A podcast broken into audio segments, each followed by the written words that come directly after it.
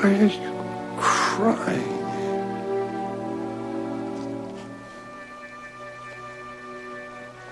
Separation can be a, a terrifying thing. First rule of Fight Club is Shut the fuck up, Donnie. you do not talk about Fight Club. This is the View Review Podcast. Take a big step back and literally Fuck your own face! Who the fuck do you think you're talking to? You can't fight in here. This is the war room. Yippee-ki-yay, motherfucker. Turn it up! Turn it up! Velkommen til The View Review Podcast, episode 34, Dead Ringers og Gemini. Jeg hedder Kuno, og jeg er her sammen med Fluernes Herre, MC Fluen, også bare kaldt for Fluen. Hej derude. Hej, det er godt. Han er The Couch Killer himself, Christian Couch Killer, også bare kaldt for CK. Hej. Hej. Drenge, Hej. så spænder vi kysen igen. Yay. Nu havde vi et uh, cast sidste gang, hvor vi havde snakket om uh, en exploitation film. Der var et ord, vi brugte deri, som jeg har ladt mig fortælle bagefter, men slet ikke engang må sige. Og det undskylder vi for.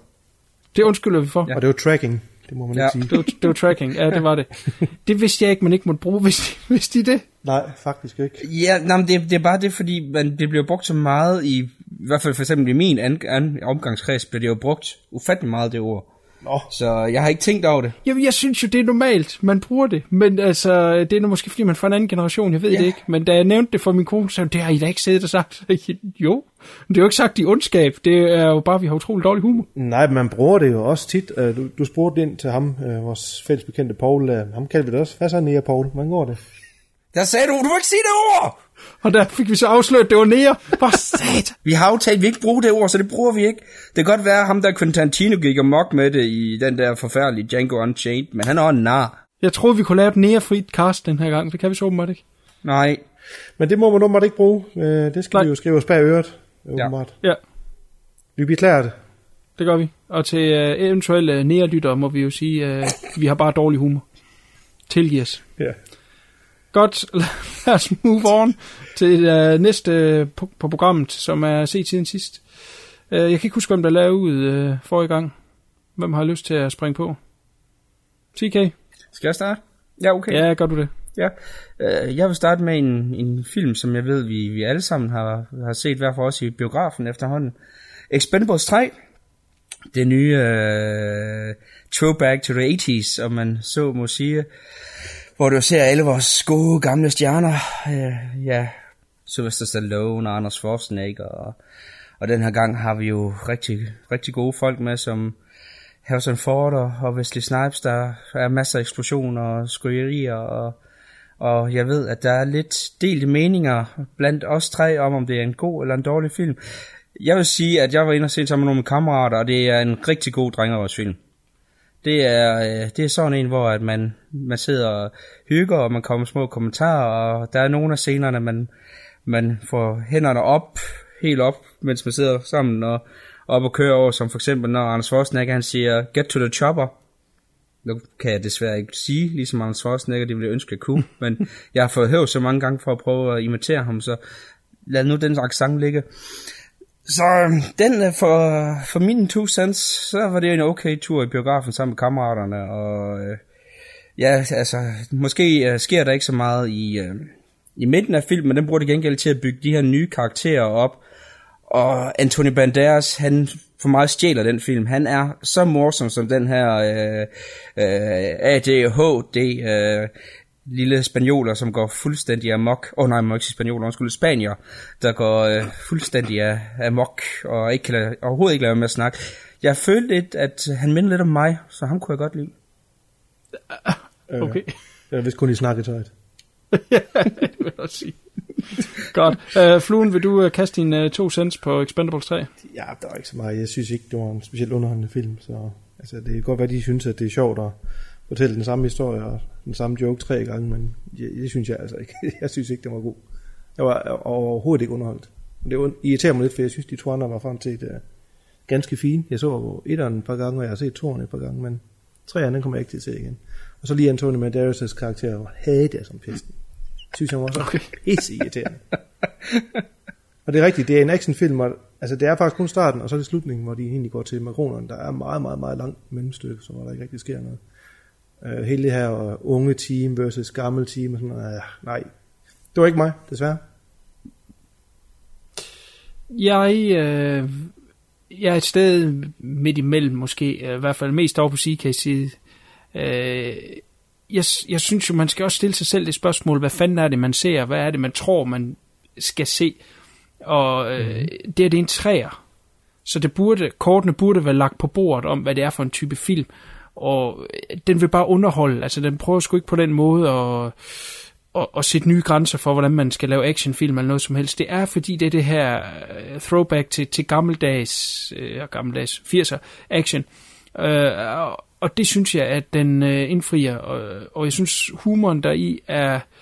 Øh, er super, som øh, Sika også nævner med Banderas, men der er flere andre, jeg synes klarer det rigtig godt deri. Og så er der det her, om der er nok action i. Jamen det synes jeg, der er, fordi det der er imellem, øh, synes jeg er, er fint underholdende. Jeg synes, det er sejt det her med, at de skal samle det her hold, og man er ude og se alle de her misfits, hvordan de, de får dem samlet. Jamen det er vel for at, at, at sikre det her franchise fremad. Øh, alt i alt så var jeg underholdt undervejs, og, og, og det var alt, hvad jeg forlangte af den her film. Jeg tror ikke, det er en, jeg kommer til at se igen. Det er så det, man kan sige, der sådan måske er den lidt negative del af det. Det er, at der måske ikke så meget øh, øh, gensyn i den.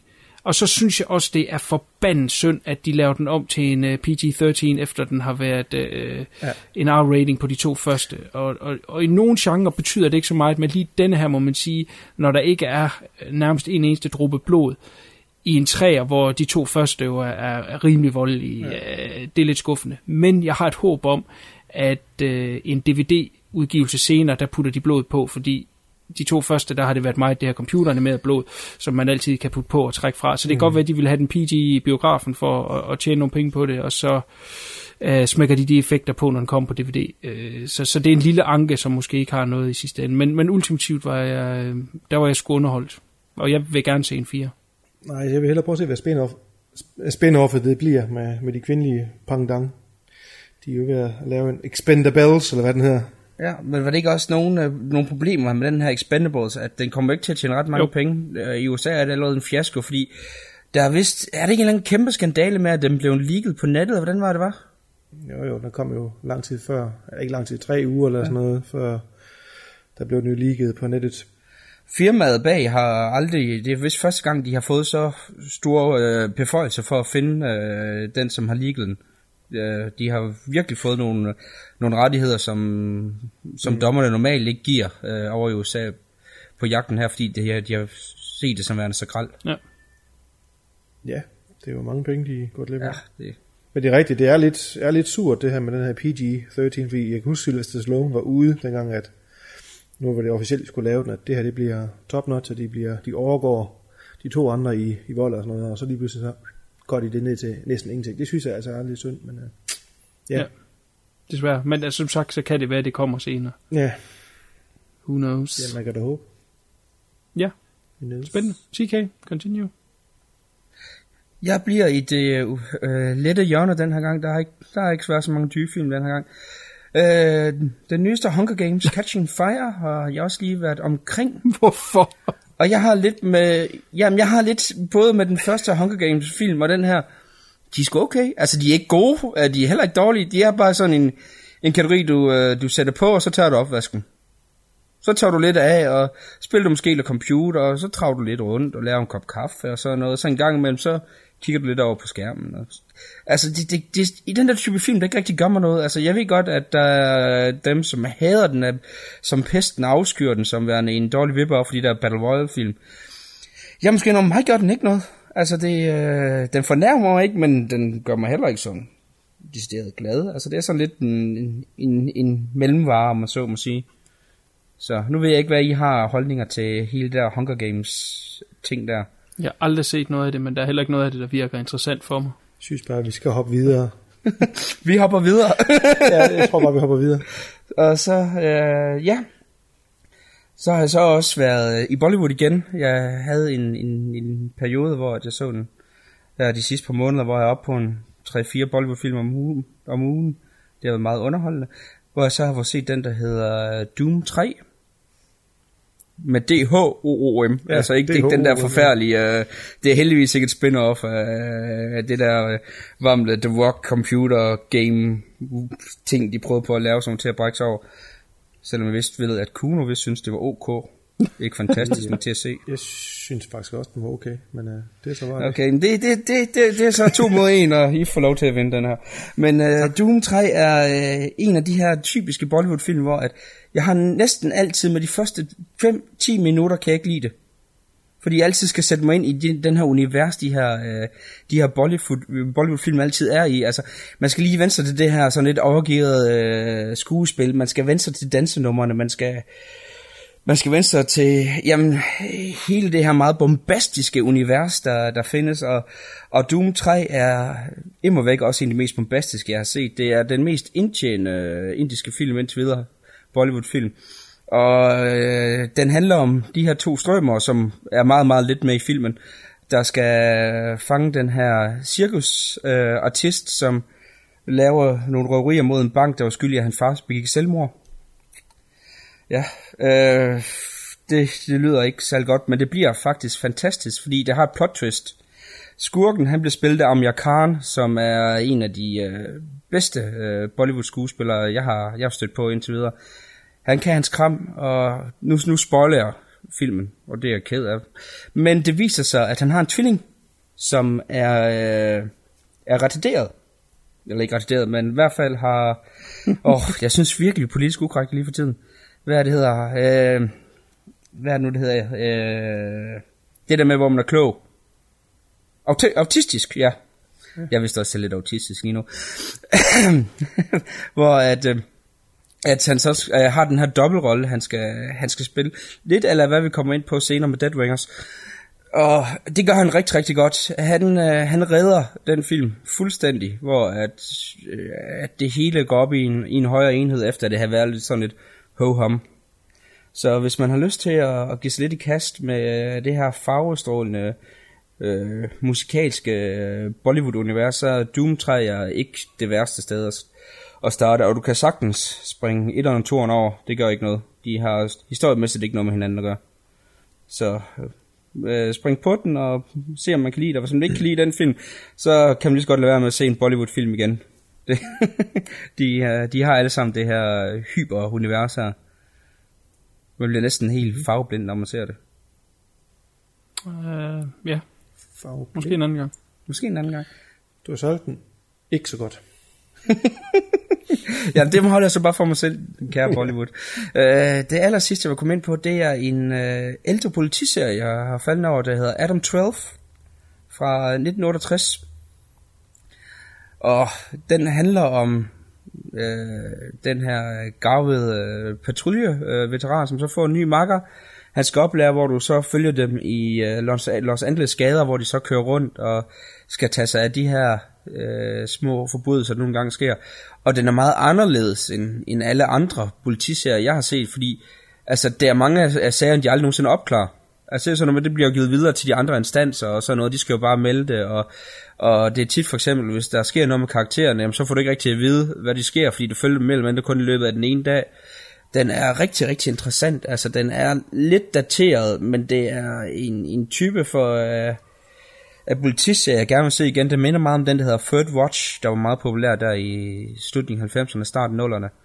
Den, er, den er meget eller den, så hvis man gerne vil prøve at se, hvad realistisk politiarbejde det var i slut 60'erne, så er Adam 12 kan varmt anbefales. Og så har jeg heldigvis ikke set mere, jeg kan trætte jer med. Nej, Det var en hurtig omgang. ja, det må man sige. Ja. Ja, vi er jo klokken. Ja, ja, ja, ja. Vi giver Depression videre til fluen.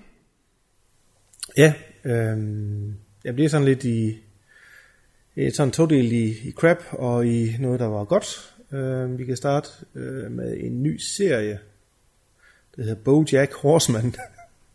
Har du set den? På, jeg har set noget af den, jeg har set nogle enkelte afsnit. Føj. Du er jo Mr. Netflix, så jeg tænkte nok, du havde set noget af den. Nå, men jeg, jeg vil ikke. Jeg, jeg så bare Nej. sådan lidt af ting. Nej, nej, nej, nej, nej, nej, nej. Nej, det er en, øh, det er en tegne, øh, tegneserie, øh, eller tegnefilm, om man vil.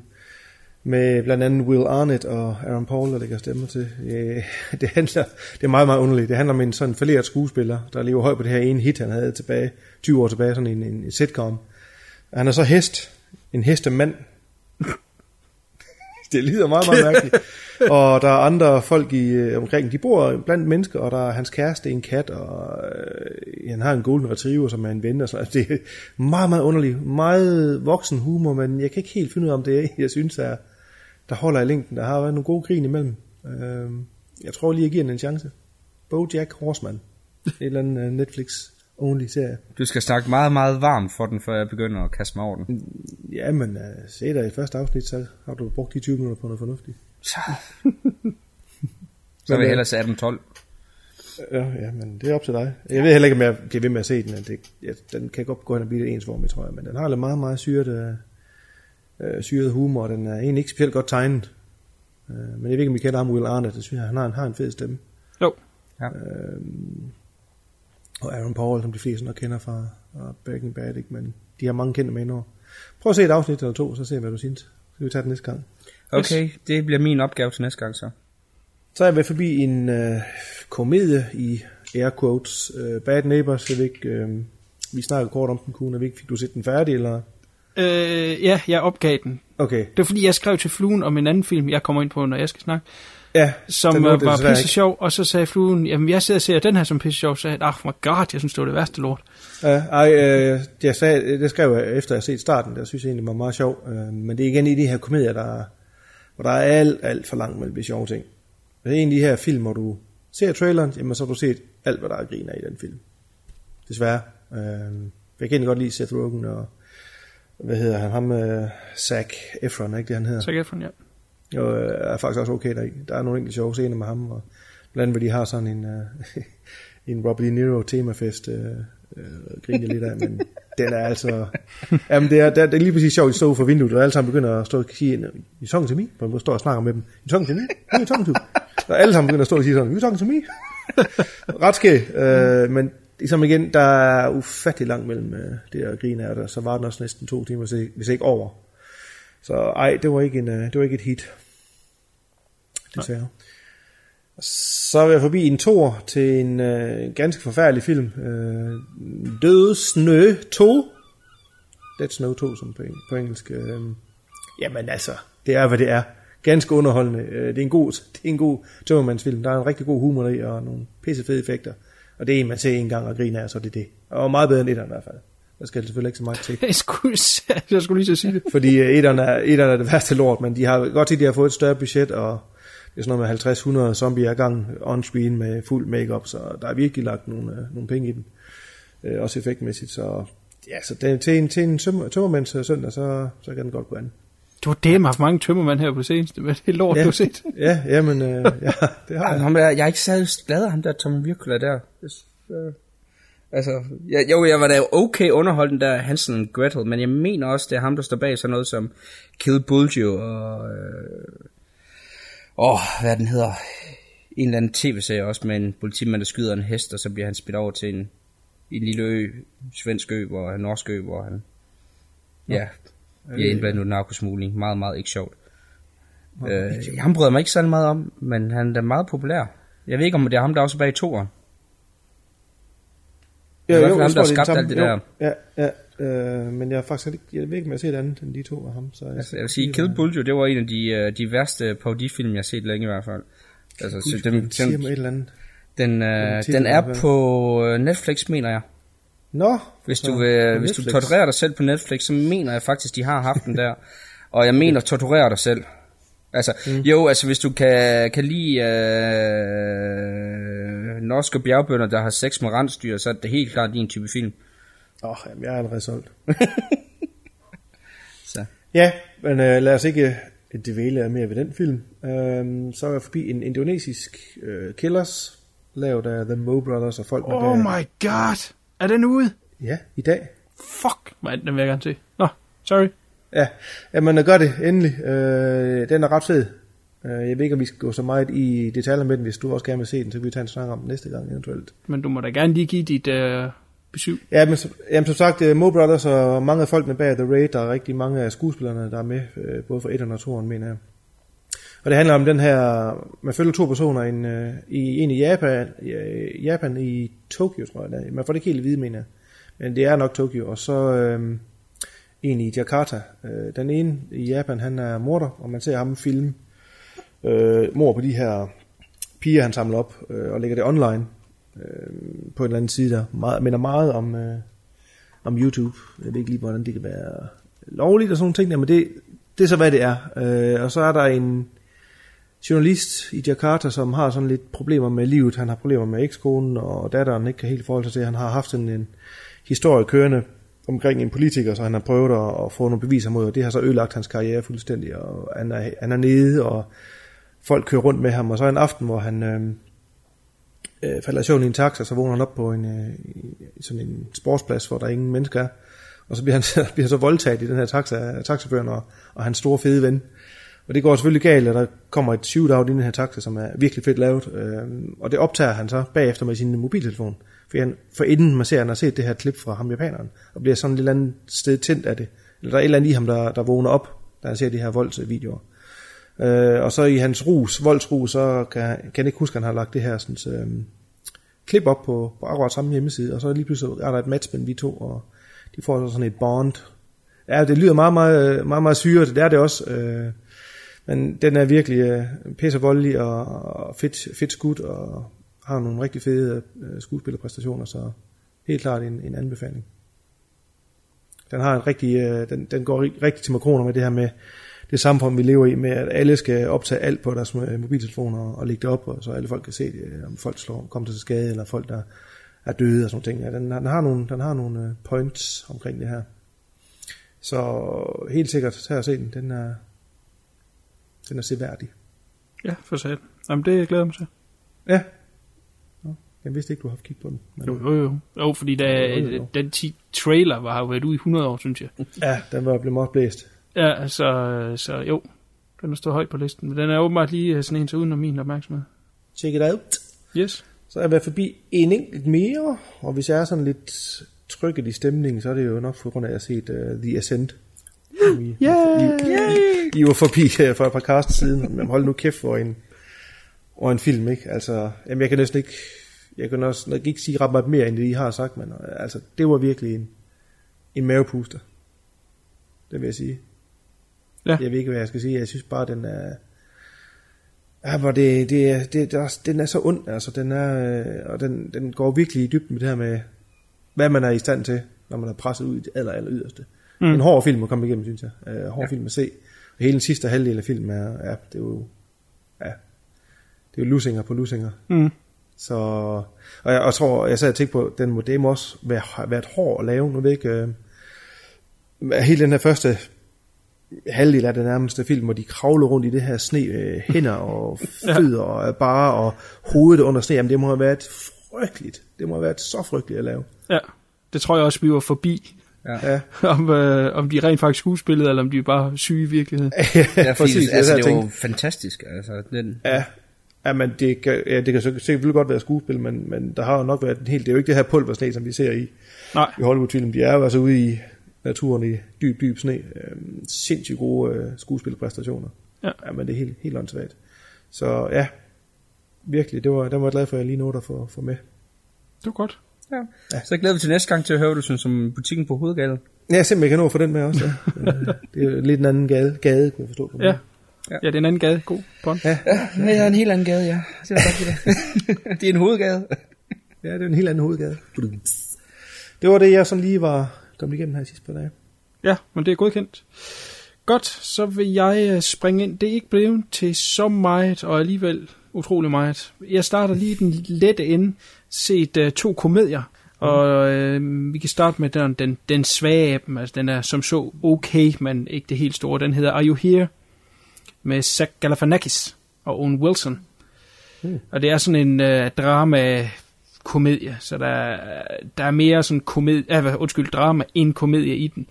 Og så er det spørgsmål, kan det holde? Og, og det er jo lidt, det er jo nok det fluen ment lidt med, med den anden, uh, Bad Neighbors, at nogle gange så bliver de bare lidt tunge i moralen, de bliver lidt øh, lange i spyttet til sidst, og det gør den her ja. som så også, men, men den er sådan okay, øh, ganske kort handling, øh, Zach Galifianakis øh, far er død, og han er åbenbart en, der havde mange penge, og han, hans øh, egen del, de skal så fordeles mellem ham og hans søster, og hans søster spilles af øh, Amy Poehler.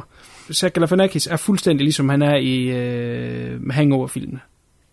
Så han er jo ikke en, man giver penge, fordi han, han får bare sindssyge idéer, hvilket han også straks gør her i.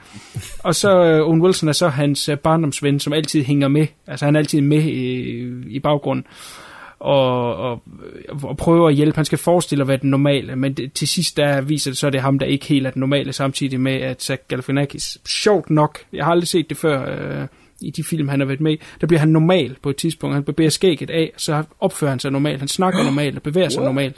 Det har jeg aldrig set før. Øh, jeg synes altid, at han spiller den samme rolle. Altså det er sådan den, den sjove del i det. Øh, så det er sådan en, øh, hvor er jeg i livet lige nu, og hvad skal jeg med mit liv? Film. Mm. Har nogle sjove undervejs, men ikke øh, det helt store. Men noget, I har hørt om? Nej. Nej. Jamen, jeg har lidt med det der Zach Galifianakis. Jeg har lidt svært ved ham. Altså, jeg kan bedst lide ham, hvis der er nogen, der tøjler ham.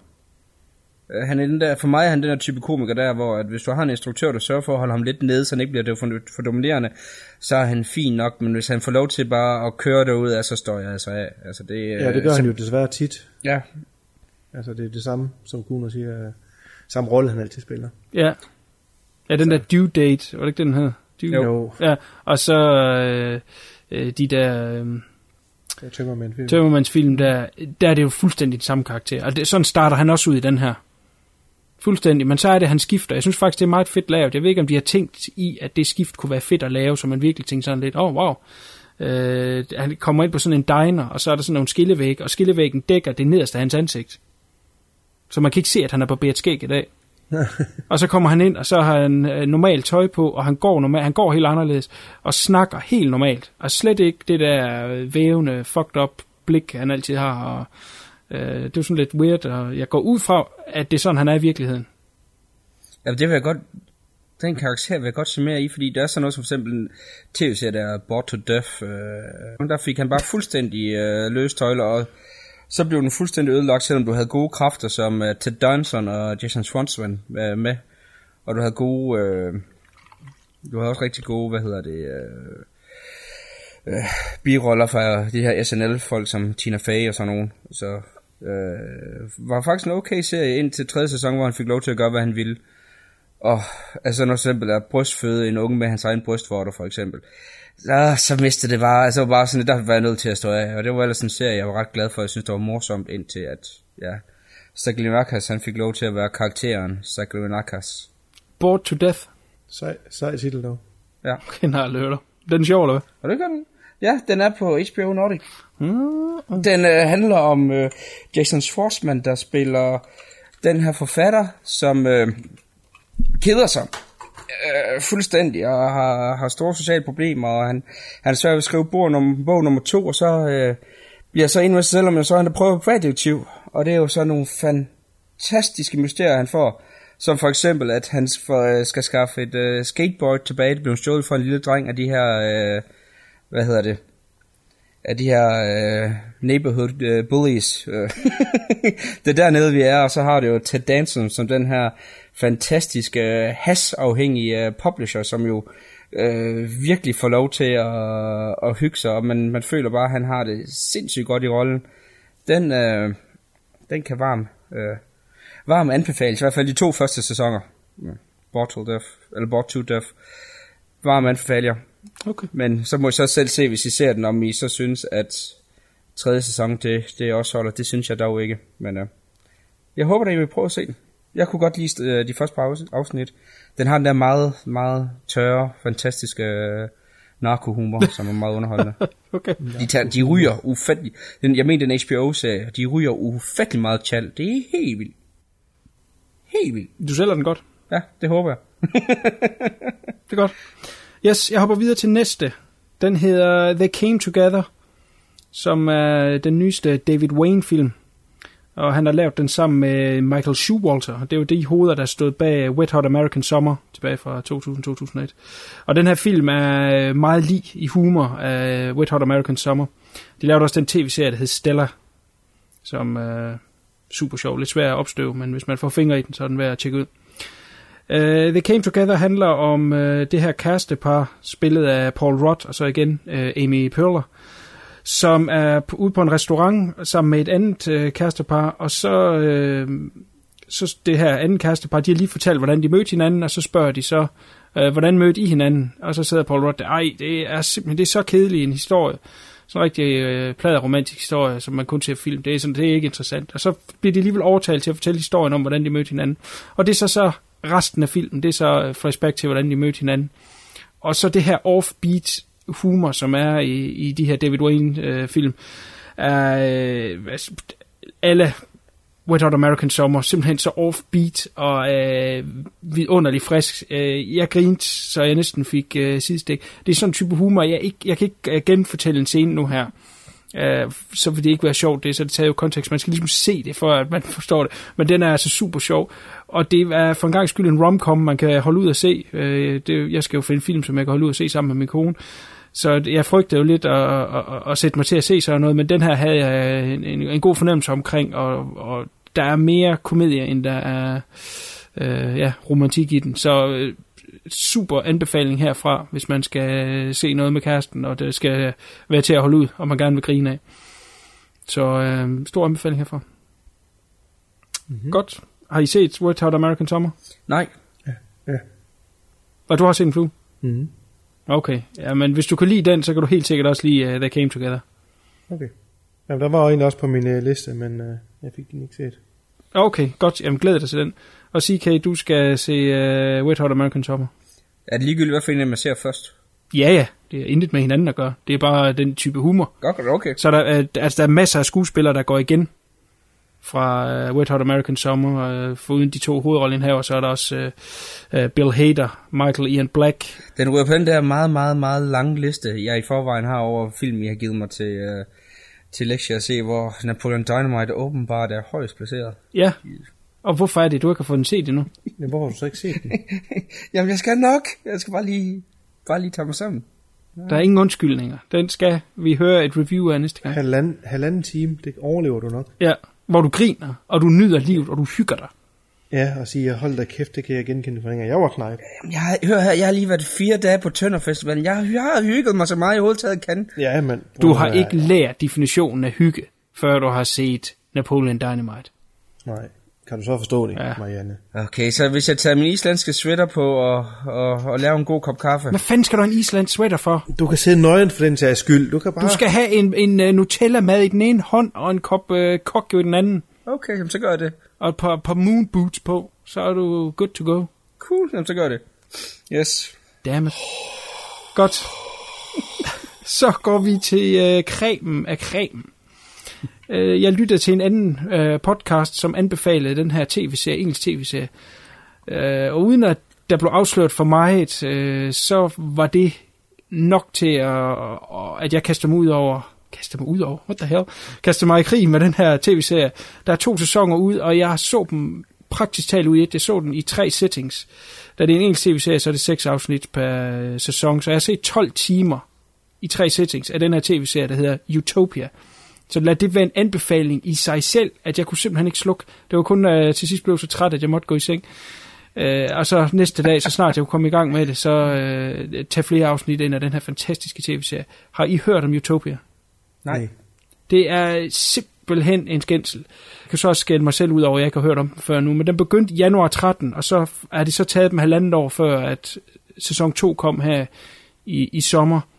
Det er en virkelig offbeat, fucked up tv-serie. Så sådan kan det siges. Men at der findes måske andre tv-serier, der er lidt over i det univers, men umiddelbart vil jeg sige, jeg har sgu aldrig set noget lignende. Den sæson 1, der ved man rent faktisk ikke, hvad fanden den handler om. Så hvis I spørger mig, hvad handler den om, jamen, så kan jeg godt sige nogle enkelte ting, men det, man, der er ikke nogen konklusioner i det. Så du ser en sæson, og så ved du egentlig ikke, hvad den handler om. Så det er først i sæson 2, at du egentlig får brækkerne til, hvad fanden det er, det hele det handler om. Det synes jeg er sejt. Det er ballsy at lave. Mm-hmm. Det jeg kan fortælle er, man starter med at følge den her gruppe mennesker, som er venner på et, øh, et forum, et chatforum, som er fan af en øh, tegneserie, en, en, en grafisk novelle, som hedder The Utopia Manuscript, som er meget weird tegnet af en øh, mand, der har se- været på et sindssygt øh, hospital, og så begået selvmord, så er der sådan noget kult over det. Og så mødes de så på det her chatroom, hvor de så snakker om Utopia, øh, og, og det, det univers, og hvad kan man fortolke ud af de her tegninger og alt muligt. Godt, lang historie kort, så er der en af dem, der skriver, at han har toren til det, ikke? og så siger det, der findes ikke nogen to, han var død, altså noget. Jeg har toren. Vi skal mødes på en pop, og så skal jeg vise jer det. De møder op på poppen, undtagen ham, der har manuskriptet. Han bliver myrdet af to rimelig sindssyge øh, ja, henchmen. Og der starter klapjagten på dem af de her henchmen, og et, hvad der viser sig at være et kæmpe maskineri, som dækker over, den foregår så i England, over hele England. Du kan, de kan ikke være nogen steder, så bare de bliver fanget på et overvågningskamera, så ved de, hvor de er. Og hver gang så er det bare det spørgsmål, de skal have det manuskript, og så en person, de leder efter, som man, man lærer at frygte, når man hører det navn, for når man hører, ved, når man hører det navn, så er der nogen, der skal til at myrdes, og det er, where is Jessica Hyde? Det er bare det navn hele tiden, de bliver spurgt efter. Så altså, det, jeg ved ikke, om jeg sælger den godt, men den er virkelig fucking offbeat, og jeg vil helst ikke afsløre for meget. Den, den kører i nogle helt utrolig højkontrastfarver. Alt er sådan øh, i farver, altså øh, sådan helt skrigende grøn, skrigende gul, øh, og så høj kontrast. Og så noget offbeat elektromusik, som er, øh, sindssygt underlig. Langsom kamerabevægelser. Den er sgu helt dens egen. 100%. Og så er den af en engelsk tv-serie, men jeg vil også bare generelt sige, hvis det var en spillefilm, jeg så, så er den altså rimelig voldelig. Der er et utal af mennesker, der bliver skudt i hovedet i hver eneste afsnit. Jeg vil sige, hvis der kun bliver skudt fem mennesker i hovedet i et afsnit, så er det vel et sløvt afsnit. Det er helt... Nu sælger du den godt, Kuno. ja, ah, men det er helt forrygtes, men det, det er ikke kun en voldserie. Den har også, ma- som de gør i engelske øh, serier, så er der masser af humor i os. Men det, altså, det, det her er totalt sådan lidt offbeat, fordi den er så øh, dycentrisk samtidig med, at den er sjov, og, og den er meget farverig, og så er den voldelig, og så øh, der er ikke noget, der er ikke nogen, der er heldige. Altså, der er en, øh, en skolemassakre på et tidspunkt, som, som de prøver at retfærdiggøre, men på en eller anden underlig måde, så kan man egentlig også godt give dem ret. Altså, altså den skal ses. Den hedder Utopia. To sæsoner nu, og øh, jeg har været inde på nettet og læse, kom der nu en sæson 3, og øh, mændene, eller øh, folkene bag, de øh, kæmper en kamp med øh, Channel 4, som har serien, om at få lov til at lave øh, Øh, en sæson 3 og en sæson 4, så, det, så om det er ikke engang afgjort endnu. Jeg ved ikke, om det har været en stor succes. Jeg vil også sige, at det er heller ikke en serie for alle, fordi den som sagt er til den voldelige side, og så er den altså bare fucked up. Altså, det er virkelig anderledes lavet. Så øh, jeg var helt op at køre over den, og som sagt, jeg kunne simpelthen ikke øh, slippe den. Jeg sad og så øh, øh 3-4 timer øh, af, af gang, for, for jeg skulle simpelthen bare have mere og mere, og da jeg så havde set sidste afsnit af sæson 2, så var jeg sådan helt, Åh, hvad nu? Ja, øh, ja fantastisk øh, serie. Man er hooked med det samme. Lad mig sige det, hvis man siger, okay, jeg prøver lige at se sæson, øh, eller hvad hedder det, afsnit 1, så sker der så meget, altså du kan, man kan næsten ikke trække vejret, så meget sker der, så, så er man fucking hooked. Og det samme gør de i, i første afsnit i sæson 2. Det er nok en af de bedste øh, sæson øh, starter, jeg nogensinde har set. Det er så stærkt et afsnit. Det, den kunne udgives som en, en, nærmest en film som sig selv. Fantastisk. Og øh, d- den er ikke helt gået forbi øh, Amerika, fordi de har købt rettigheden til at genindspille den, og det er David Fincher, der står bag den amerikanske. Men jeg vil jo til hver en tid lige sige, at man skal øh, tjekke den original ud, før man begynder at se remakes. Og jeg kan ikke umiddelbart se, hvad de kan gøre bedre. Jeg kunne forestille mig, at de fjerner noget humoren. De fjerner nok også skolemassakren. Højst sandsynligt. Ja. Er kendte, der er flere kendte med, men der er en, jeg lige vil øh, trække frem her, Neil Maskell, som øh, vi alle sammen har set en film af, den der hedder Kill List. Ham spiller hovedrollen deri. Mm. Ja. Og der er han jo sådan en rimelig øh, kold øh, øh, morder i, i Kill List. Øh, det er han også her i, men på en helt anden måde, og på underlig vis meget mere skræmmende. Så lad det være en teaser. Cool. Godt. Ja. Det er jeg spændt på at høre, om det er noget, I kunne finde på. Jamen, det, jeg tror, det er, den ryger på listen. Ja, men det var da dejligt. Under, under, hvad hedder det, Napoleon. Ja, det ved jeg ikke. Der er jeg lidt ambivalent. Hvis du Nå. ser den før uh, Napoleon Dynamite, så er det okay med mig. så øh, ja. Øh, mellem sæson 1 og 2, som sagt, der er gået halvandet år. Ja, der er en dreng med, som er en af uh, the main characters. Han vokser helt vanvittigt til sæson 2. Jeg kan ikke huske, hvor lang tid de siger, der skal være gået. Jeg tror måske kun, det er fire måneder, ikke? Og han er bare dobbelt så stor. Så øh, jeg vil sige, hvis du vil se Napoleon Dynamite, så prøv at se, om du ikke kan kile den ind imellem. Okay. Så, fordi hvis du ser sidste afsnit af sæson 1, og så bagefter første øh, to, eller faktisk er det anden af to, så, øh, så, så er det noget af et spring lige pludselig. Så det er måske meget fint, at der lige går lidt tid imellem. Yes. Jamen, øh, det var en fin omgang at se til sidst. Lad os øh, kaste os ud i aftens program, og øh, aftens første film er Dead Ringers. Israel and Dr. Beverly Mantle.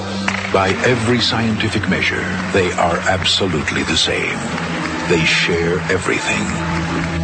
You haven't had any experience until I've had it too.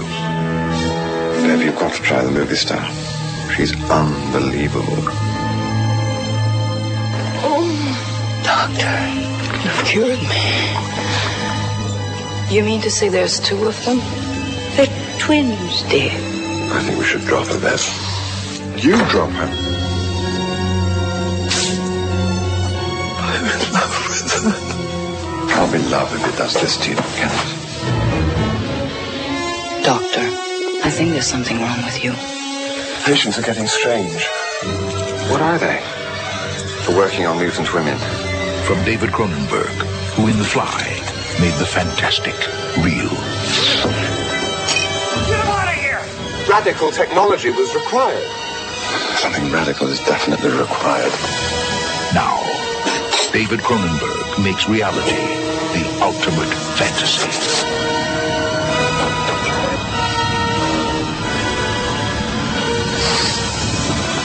Dead Ringers. Separation can be a, a terrifying thing.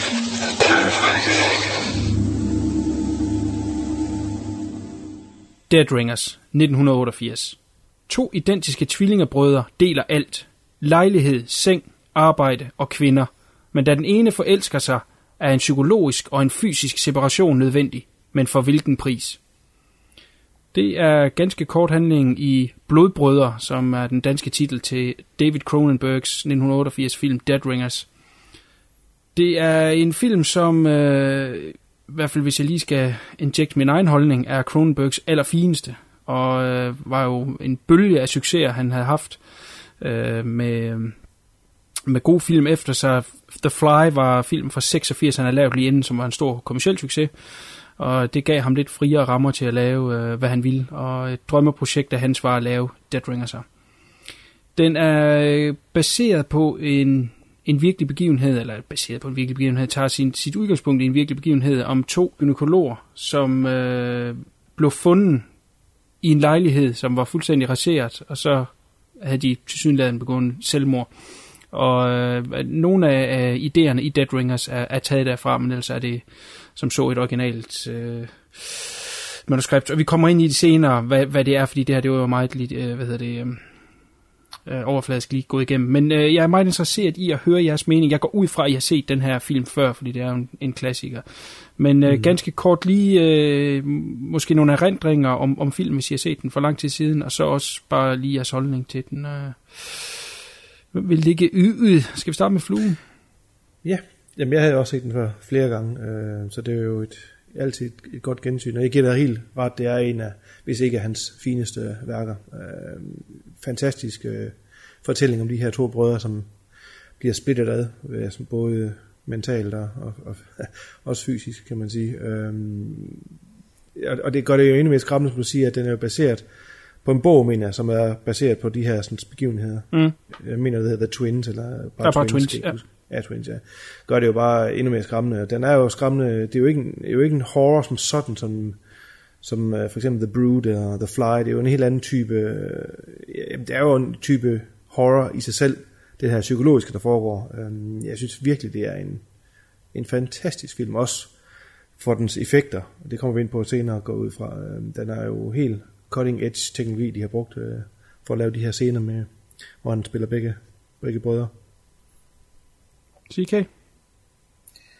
Jeg har så ikke set den før. Det var en af, en af de øh, store mangler, jeg havde i min... Øh... What the fuck? Stop the press! Men det var faktisk min, altså, det, jeg, har, jo- altså jeg har jo 30 års mere filmhistorie, end jeg skal igennem jo. Hmm. Stumfilmene. Og jeg havde lidt det der med Cronenberg, det var en af de der film, jeg altid havde vidst, at når jeg så den, så ville jeg garanteret godt kunne lide den. Og det er også en af de, de bedste Cronenberg-film.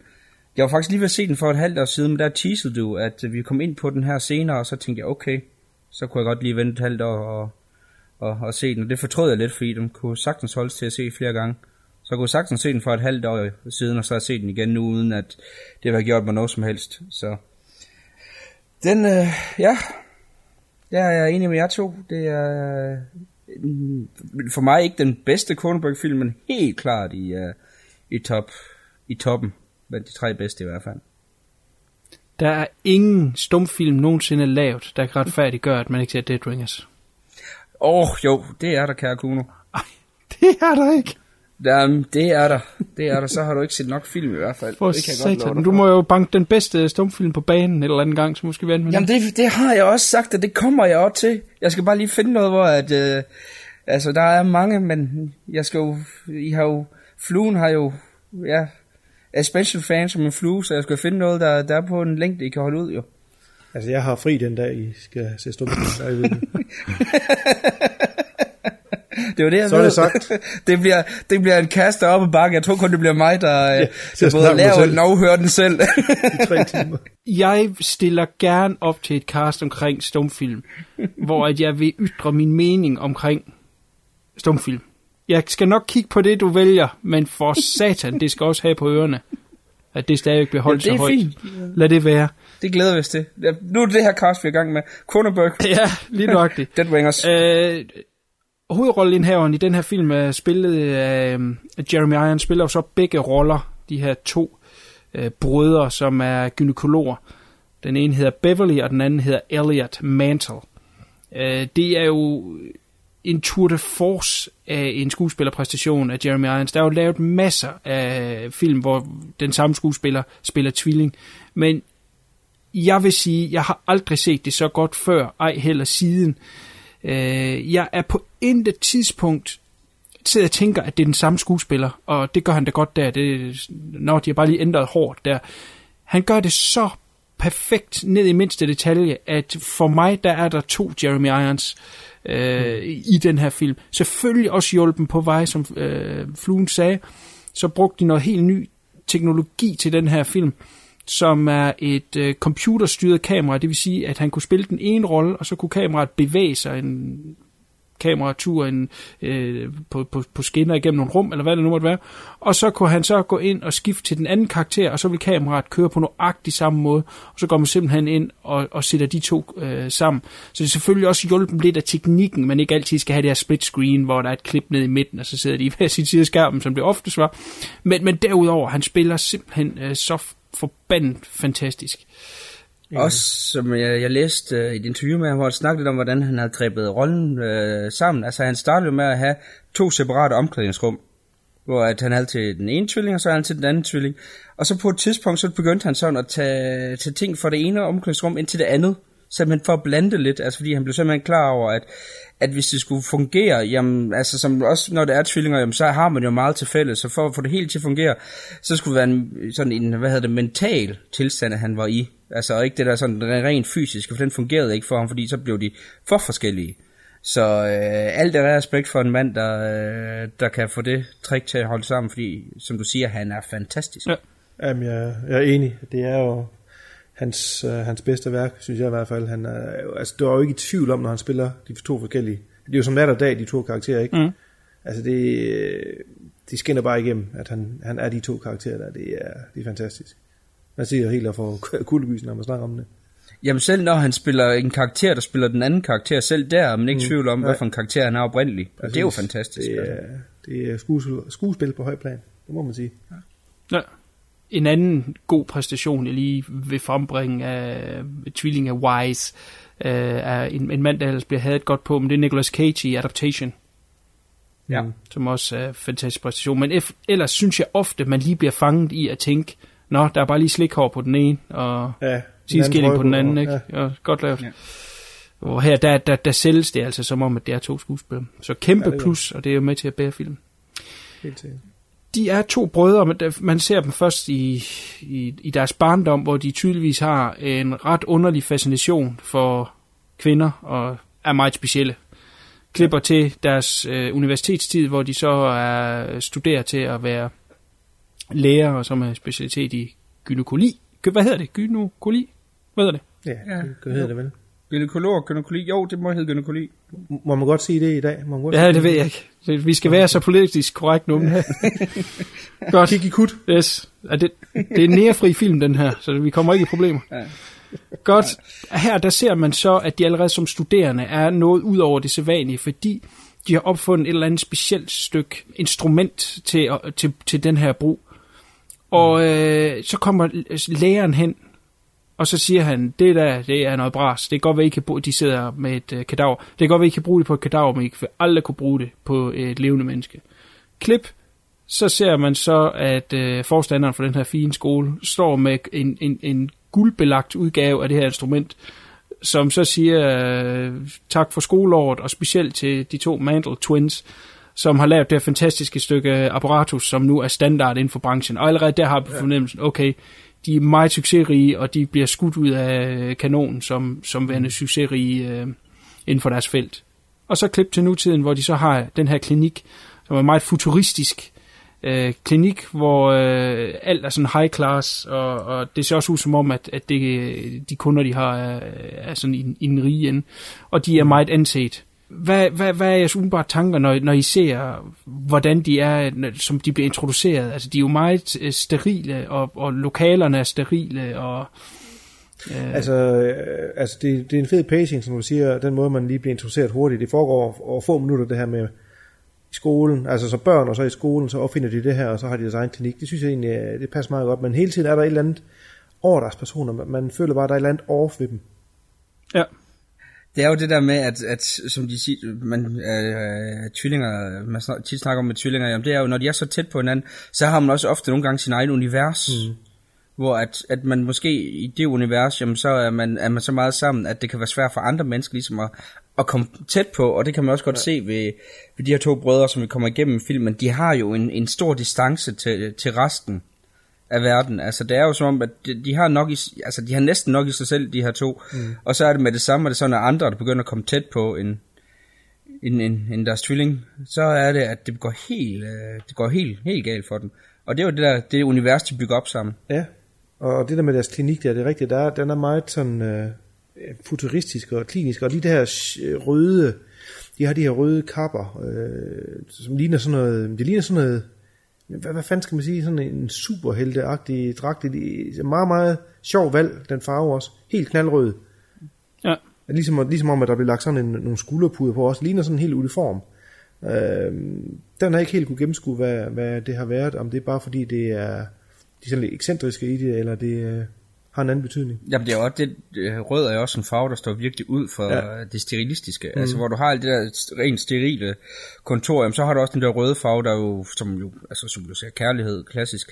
Og det er også det der med, at, at det er jo altså, ligesom, at det er det, de elsker, det er deres arbejde. Det er jo også noget ja. af det, som også konflikterne kommer senere. Det er jo, hvor meget som de er deres arbejde også. Mm. Og det er ligesom der, det kommer ind der med den, med den røde farve. Men jo, jeg tænkte også lidt burka på et tidspunkt over Ja, det. ja, ja, men det er sådan lidt, øh, lidt underligt design. Nu, nu grunden til, at jeg lader op til det med, med sådan kontoret og, og generelt det, det set design, der er igennem film, det er jo meget de her øh, neutral grå, blå farver. Der er jo ikke sådan en knald på. Det, så er det meget interessant, du siger det med de her øh, scrubs, så de har er, er knaldrøde. Men det er, en anden ting er også, som er interessant, det er jo, at den første scene i filmen, der går vi ud på en gade, deres barndomsgade, og det er kun det ene af to skud, der er udenfor. Ellers er ja. resten af filmen kun indenfor. Der kommer en scene lige til sidst, Det er faktisk rigtigt. øh, som også er udenfor. Men ellers, og det ligger meget godt i tråd med det, som CK ligger op til, nemlig at vi er inde i deres univers. Vi kommer aldrig rigtig ud og trækker vejret i virkeligheden mere. Vi kommer ind i den her skal af deres univers, som så lige så stille bare bliver mindre og mindre og mindre til, til konklusionen til sidst. De, som sagt, deler alt. De, de bor sammen, de har en lejlighed sammen, og så øh, deler de deres kvinder. Og de er jo succesrige, så, så de vader lidt i kvinder, men de er også meget forskellige, de to, som Fluen også sagde tidligere. Den ene, som er Elliot, som har ligesom mandens navn, han er sådan, øh, ja, Karl Smart, score Karl, og er lige nok det ham, der har hårdt tilbage, og øh, har ordets magt, der kan, øh, ja, han er sådan deres ansigt udad til. Når de modtager priser og sådan noget, så er det ham, der er oppe og snakke. Er også den kyniske af dem. Ligesom jeg, Den kyniske af dem, ja. ja, helt sikkert. Han har meget, det er bare øh, i seng med de her kvinder, og så videre.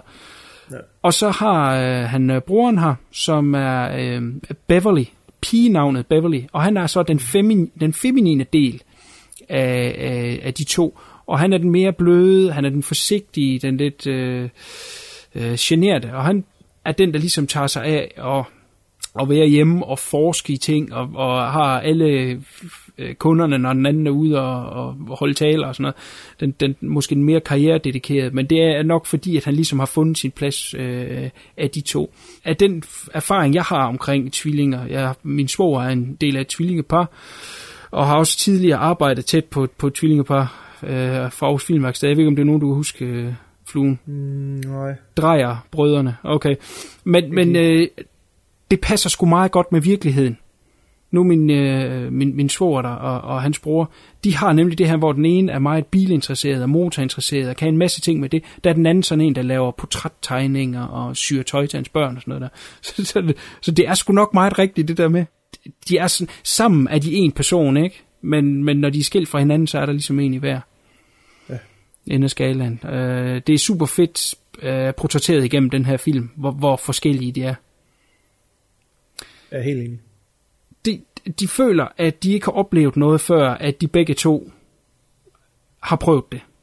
Altså, det er kun en halv oplevelse, og det er også derfor, de deler de her kvinder, så er den ene sammen med den, og så skifter til den ja, anden. Når bliver, ja, når så bliver træt af dem, så ja. skider han videre til... Øh, det er, det er fandme en, en vammel idé. Ja, det der. helt sikkert. Det er sådan lidt, det er sæt ulækkert, ikke? Ja, de siger jo ikke til folk, at de er tvillinger som så. Altså, de er jo bare sammen med de her kvinder, og så, øh, hvem end der nu sammen med hende først. Hvis det er for eksempel Elliot, så kommer Beverly næste gang og siger, at han er Elliot. Ja, de har ikke en anelse om, hvad der foregår. Nej. Det er fandme vammel. Ja. Og, og det er også det, som virkelig også går hen og, og også med til fuldstændig at, at ødelægge os forhold. Det er jo også det der med, at at du så har Beverly, der begynder at se, at det her, det holder altså ikke, da han endelig bliver forelsket. Ja. Så det er jo også hele det der med, hvor du får en dramaturgisk fremgang. Helt sikkert. Nu springer du igen, TK. Jamen, jeg springer altid. Jeg hopper lige i sengen. Ej, ej, ej. Godt. Øh, ja, som TK teaser, så kommer der selvfølgelig en kvinde ind i billedet, som, øh, som øh, skaber skår i glæden. Det er en, øh, en kendt øh, skuespillerinde, som de straks bliver betaget af.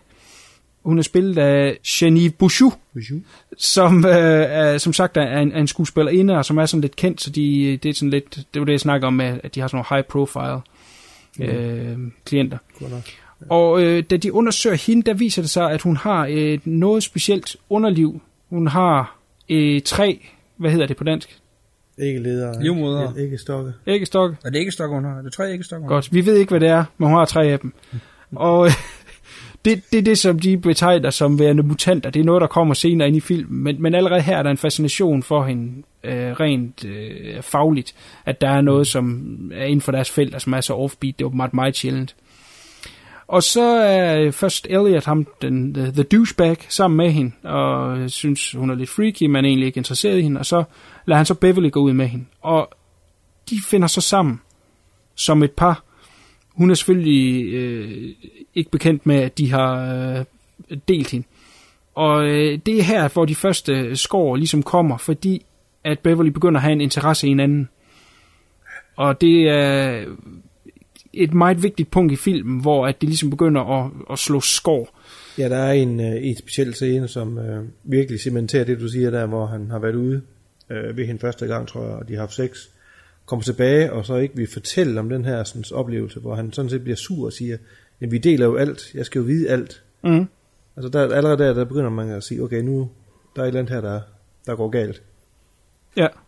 Allerede der, ja, første date, der, der begynder det at, at lave de her skår i glæden der. Ja, og det er jo det der med, at de skal dele. Mm. Hvis de ikke deler det, så han har den anden ikke oplevet det. Nej, og nu vil han ikke dele lige pludselig, han har haft sex med hende. Så. Ja. Men hun får så at vide fra anden side, at de er tvillinger, hvil- hvilket pisser hende totalt af. Og hun kræver så at møde dem begge. Øh, og, og det er jo så for rent faktisk at se dem, og, og se, hvad, hvad er det her for noget, og så samtidig også give dem en ordentlig skideball. Og der skrider hun jo så, og vil ikke have noget med, med dem at gøre, øh, begge. Og det er så her, at øh, så småt, at øh, Beverly begynder at gå i opløsning. Fordi han jo så er forelsket i hende, og gerne vil være sammen med mm. hende. Og det, det, det er ligesom det, der starter den her øh, mentale kollaps, han har, mens at, at brugeren stadigvæk er den her stærke karakter. Prøver at holde det hele sammen. Jeg ved ikke, hvor meget vi skal gå i detaljer som så herfra og frem. Ja, lad os holde os sådan lidt overleve, og så stå ned på de punktscener, hvor, øh, hvor, hvor de ligesom begynder virkelig at skille sig af fra hinanden. Ja. Ja, det, er, altså, du siger, at han begynder at falde fra hinanden, og, og begynder jo at, at få et stofmisbrug. Ja. Øh, synes jeg. Altså lad os tage for eksempel en af, en af de scener, som kom lige efter, hvor at Beverly han er øh, begyndt at komme fast sammen med Claire, hvor at, øh, han ligger og har, at han har det her mareridt. Ja, altså det der Ja, sker er, at han kontakter hende efter noget tid, og ligesom forklarer øh, sagen, og hun, kan, hun var jo også lidt forelsket i ham. Hun kunne ikke lide ham, når han var et røghul, altså når det var broren, eller viste sig at være broren. Men, men hun kunne godt lide ham, når han, er den, når han er den søde tvilling, som så er Beverly. Og de begynder så at komme sammen, og så er det, at den første nat har han en drøm, hvor at han ligger i sengen sammen med hende, og så er hans, øh, øh, øh, hvad hedder han, Elliot, broren der, ved siden af, og de hænger simpelthen sammen som øh, siamesiske tvillinger. Altså der, deres maver er vokset sammen. Og det er så der, der ligesom første gang bliver lagt op til, at der skal ske en adskillelse ved, at hun siger, at hun nok skal hjælpe med at skille dem ad, og så, så bider hun simpelthen Ja, strengen over. den streng over, der er imellem dem. Og det er den eneste deciderede øh, effekt, som så der er i filmen, sådan en make-up effekt. Ja. Ja, CK, jeg afbryder dig. Ja. Nej, nej, nej, det var, helt, det var lige præcis den scene, jeg godt ville snakke om, som du også så fint øh, refererede. Altså derovre der, hvor du virkelig kan se, at det er det, jeg vil kalde the point of no return. Mm. Ja, ja, Det- helt sikkert. Det er der, hvor man ved, at, at, nu, øh, at nu, nu kan man simpelthen ikke stoppe den film. Altså nu, nu ved man, at nu kommer det til at ske et eller andet. Og øh, jeg må jo sige, altså da jeg sad sådan, jeg havde ingen idé om, hvor det ville ende henne. Og, og det er også en af de ting, der er kudo for en film, at den, den kan være så uforudsigelig. Altså man, men man sidder også bare fuldstændig, jeg, jeg sad næsten med hvide knurrer bare i spænding på, jamen hvad, hvor, hvor er vi på vej hen? Hvor, hvor galt ender det her? Ja. Ja, man ved jo på det, på det punkt, at man siger of point of no return, så ved man bare, okay, der, der sker et eller andet øh, grusomt her Ja. øh, meget snart. Så, øh, Ja. Og man ved jo bare, at det er en god film, når man sidder og tænker, åh, oh, bare det ikke er for grusomt. ja præcis. så, præcis. Så. Men han starter jo så et, øh, et, et, et stofmisbrug, faktisk foranledet af øh, skuespillerinden her. Det er åbenbart hårdt at være i skuespillerbranchen, så man skal, man skal tage stoffer. Og det, det starter så et, et stofmisbrug, der kun eskalerer den her ja, tilstand og fortvivlelse, han er i, i den her, øh, den mentale del af separationen fra hans bror, og som bliver mere og mere fucked up. Og nu går vi lige på ikke øh, skalle for at ikke afsløre for meget, men, men han, han bliver ligesom besat af den her idé om det, at hun er, at hun er mutant nederst, altså i hendes mm. private parts. Uh, han får uh, blandt andet lavet de her instrumenter. Han går ind til sådan en sølvsmed, som, som han laver de her specielle instrumenter til ham, som er sådan ret fucked up. Ligner sådan noget fra middelalderen eller sådan noget. Ja, det ligner sådan noget Geiger, øh, nogen af altså, Ja, ja det kunne det meget Ja. vel være. Ja, du har ret, du har fuldstændig ret. Det er faktisk en rigtig ja. Geiger-inspireret uh, instrumenter. Jo, det, det har jeg slet ikke tænkt over. Godt set. Eller, ja. Godt. Ja. Jeg er helt enig, ja, ja, ja, lidt skarp en gang med. Jamen, jeg er helt chokeret. Hold da. Og du har ret, de har virkelig det der sådan...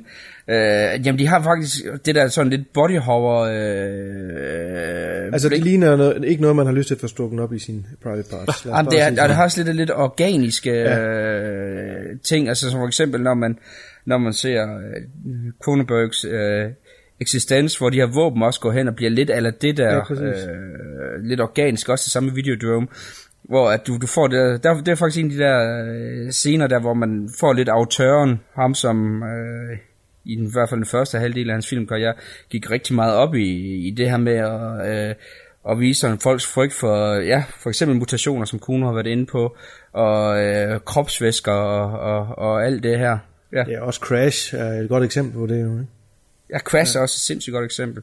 Men jeg vil også sige, jeg synes også, Dead Wings er også her, hvor det hele sådan kulminerer i, uh, i det her med, um, med, med frygten for, ja, også både for alskillelse og, og kropsvæsker og alt det her. Uh, uh, ja, sindssygt fedt. Man kan også sige, at det er sådan en, en, en milepæl i Cronenbergs øh, kanon, fordi her der sammensmelter ligesom den gamle Cronenberg og den nye Cronenberg, nemlig øh, at de første var meget orienteret omkring, skal vi sige, body horror, og, mm. og ja. især for eksempel med Fluen jo, som, som er film, han laver lige inden. Og så er det jo, han begynder med hans film fremadrettet derefter, lige måske på nær med eksistens, at have mere fokus på den, den mentale horror, altså hvad der foregår ja. ind i hovedet på en. Det er, jo, det er jo meget det, der kommer i hans film derefter, øh, nok især ja. øh, specielt med uh, Spider. Uh, men, men den her, der er det ligesom en blanding af de to. Fordi det her, det er sådan Cronenbergs første sådan reelle voksenfilm. Lavet til voksne, netop fordi det ikke er øh, special effects, det, det falder tilbage på. Han har lavet film, som handler om øh, spændende ting, og ting, man kan sidde og tænke over, og alt sådan noget inden. Det er slet ikke det, øh, men, men de er også sådan lidt, skal vi sige, øh, billigere horrorfilm. Øh, frem for den her, der begynder det ligesom at blive en voksenmands Cronenberg. Så, så, så den har sådan det bedste af begge verdener, inden han gik over og lavede de her, øh, hvor, hvor det mere er uh, The Mind, vi arbejder med. Helt op til, han har faktisk lavet en film om... Om Freud, ja. øh, ja, om Freud, ja, med A Dangerous Method. Ja. Så, øh, så, så det, det er en vigtig film, helt sikkert, i, i hans kanon. Og jeg var give dig fuldstændig ret i alle de ting, du, du sagde om det her med, at, at det er jo en, man kan jo sige, det er ligesom en, et, hvad man vil sige, kalde for et paradigmeskift. Altså, der, der sker i hvert fald et stort skridt i den her film, mm. i forhold til, hvad man, hvad man betegner som en Cronenberg. Ja. Og ja, jeg kan, kan kun være enig med dig i din, din analyse. Det er jeg glad for. Tak skal du have. Hvis vi lige uh, kort handlingen af, det er jo ikke fordi, der som så er et twist som vi kan afsløre, men jeg synes ligesom, man skal tage den rejse ind i, i, i den her øh, marit, som, som Beverly oplever det, og blive separeret fra hans bror. Men, øh, så, så det skal vi nok da ligge, men altså, på et tidspunkt, det synes jeg er meget fedt ting lige at nævne alligevel, der kommer han så langt ud i hans stofmisbrug, og broren ved godt, at den er helt gal med ham. Får broren Elliot, han får den her idé om, at den eneste måde, han kan hjælpe dem på, det er ved, at de bliver synkrone i deres, jeg tror, han siger bloodstreams, hvis jeg ikke husker helt galt. Altså, at han også skal tage alle de her stoffer, for at han kan komme ned på samme niveau, eller ja, af, af, af stofmisbrug, som han er, og så på den måde trække dem begge to op. Det er jo fuldstændig fucked up øh, tankegang, men øh, det giver også nogle fantastiske scener, når vi kommer til dem, men det er virkelig fucked up. Ja, ja. det er det jo at de kan være så synkrone. Altså, de skal være, igen det her med, at kun hvis den ene oplever det, har den anden oplevet det. Og den eneste måde, man kan hjælpe ham på, det er, hvis han også oplever det. Ja. Så det er jo pretty fucked up. Og så får den jo selvfølgelig en konklusion, som vi slet ikke skal komme ind på her, men er fantastisk. Altså, hele slutningen mm. er så fantastisk. Der, det, billedmæssigt der er der noget, men der er også... Øh, indtil, nu, ja, jeg ved ikke, kan jeg nævne det, kan jeg nævne det, kan jeg ikke nævne det. Øhm, Beverly laver et telefonopkald til aller, aller sidste film, I ved, hvad jeg refererer til. Ja. Til øh, skuespillerinden, skuespillerinden her. Og han siger ikke, hvem han er, og så spørger hun, who is this? Og øh, jeg synes, når man ser film, og man ser den scene, og, og vi ved, hvad der, hvad der sker, er sket lige inden, og hvad, hvad der sker lige efter, er, hold kæft, hvor er det fedt. Jamen det er, altså man er jo knust jo, og man er jo ja. knust, og den, fordi den er sådan en hård, hård slutning. Fantastisk. Virkelig hård, og, men det er jo også det hele filmen ligger op til, så den, ja, kunne, ja. Altså, den kunne desværre ikke, uanset hvor meget vi ønskede, kunne den ikke have haft en anden slutning, end den, den har. Så. Nej. Det ligger ligesom i kortene ja. øh, undervejs jo. Ja. Og trods Cronenbergs store succes, så havde han jo store problemer med at få den her produceret. Og det var blandt andet på grund af, at den havde for downer en slutning. Man kan sige, at mange af hans film har downer slutning. Ja, lige for billedet vil jeg sige, næsten alle her op til det her punkt i hvert fald havde. Men øh, filmselskabet bag, som originalt mener jeg var De Laurentiis, Dino De Laurentiis, de, de kunne simpelthen ikke være med til, at den var så downer. Og så havde de også andre underlige øh, ting, sådan noget med, skulle de, skulle de være gynekologer, ikke? Og det er jo ligesom ideen med det hele, ikke? Altså det, det, det, det er fucked up, han ikke fik lov til at løbe med det, han gerne ville. Det gjorde han så også, fordi at han, han holdt ud så længe han gjorde, så startede hans eget øh, produktionsselskab til den her film, som hedder Mantle Clinic, som er jo det samme navn som, som Brødrenes Klinik der. Men øh, den her film lever jo stor del på den slutning. Altså, det er det, man tager med sig ud. Jamen det er også som du siger, der er kun én film, hvor han har en, øh, op til hvor jeg vil sige, at han har en decideret lykkelig slutning. Og det er jo også den, som virkelig skilles ud, den hedder Fast Company. Men ellers så er han jo øh, virkelig en, en, en, en person, som ikke er bange for at, at gå hele vejen, mm. som du er inde på. Han er ikke bange for at sige, hør her, den skal være øh, på den her måde her. Den kan ikke slutte på andre måder, og vi er simpelthen nødt til at gøre det sådan her, fordi ellers skal vi ikke lave den. Og det skal man bare have respekt for. Ja, History of Violence, skal du også sige, har en lykkelig slutning. Ja, han har også en lykkelig Ja, ja og har den... Ja, han kommer tilbage til familien. Eastern Promises har vel også på, på sin vis. Hvor det jeg skal næsten ikke huske. Ja, jo, det kan du sige. Altså, hans videre rejse ind i, i, i systemet ja. fortsætter. Det er jo nok ikke en, en sjov tid, han går i møde, men ja.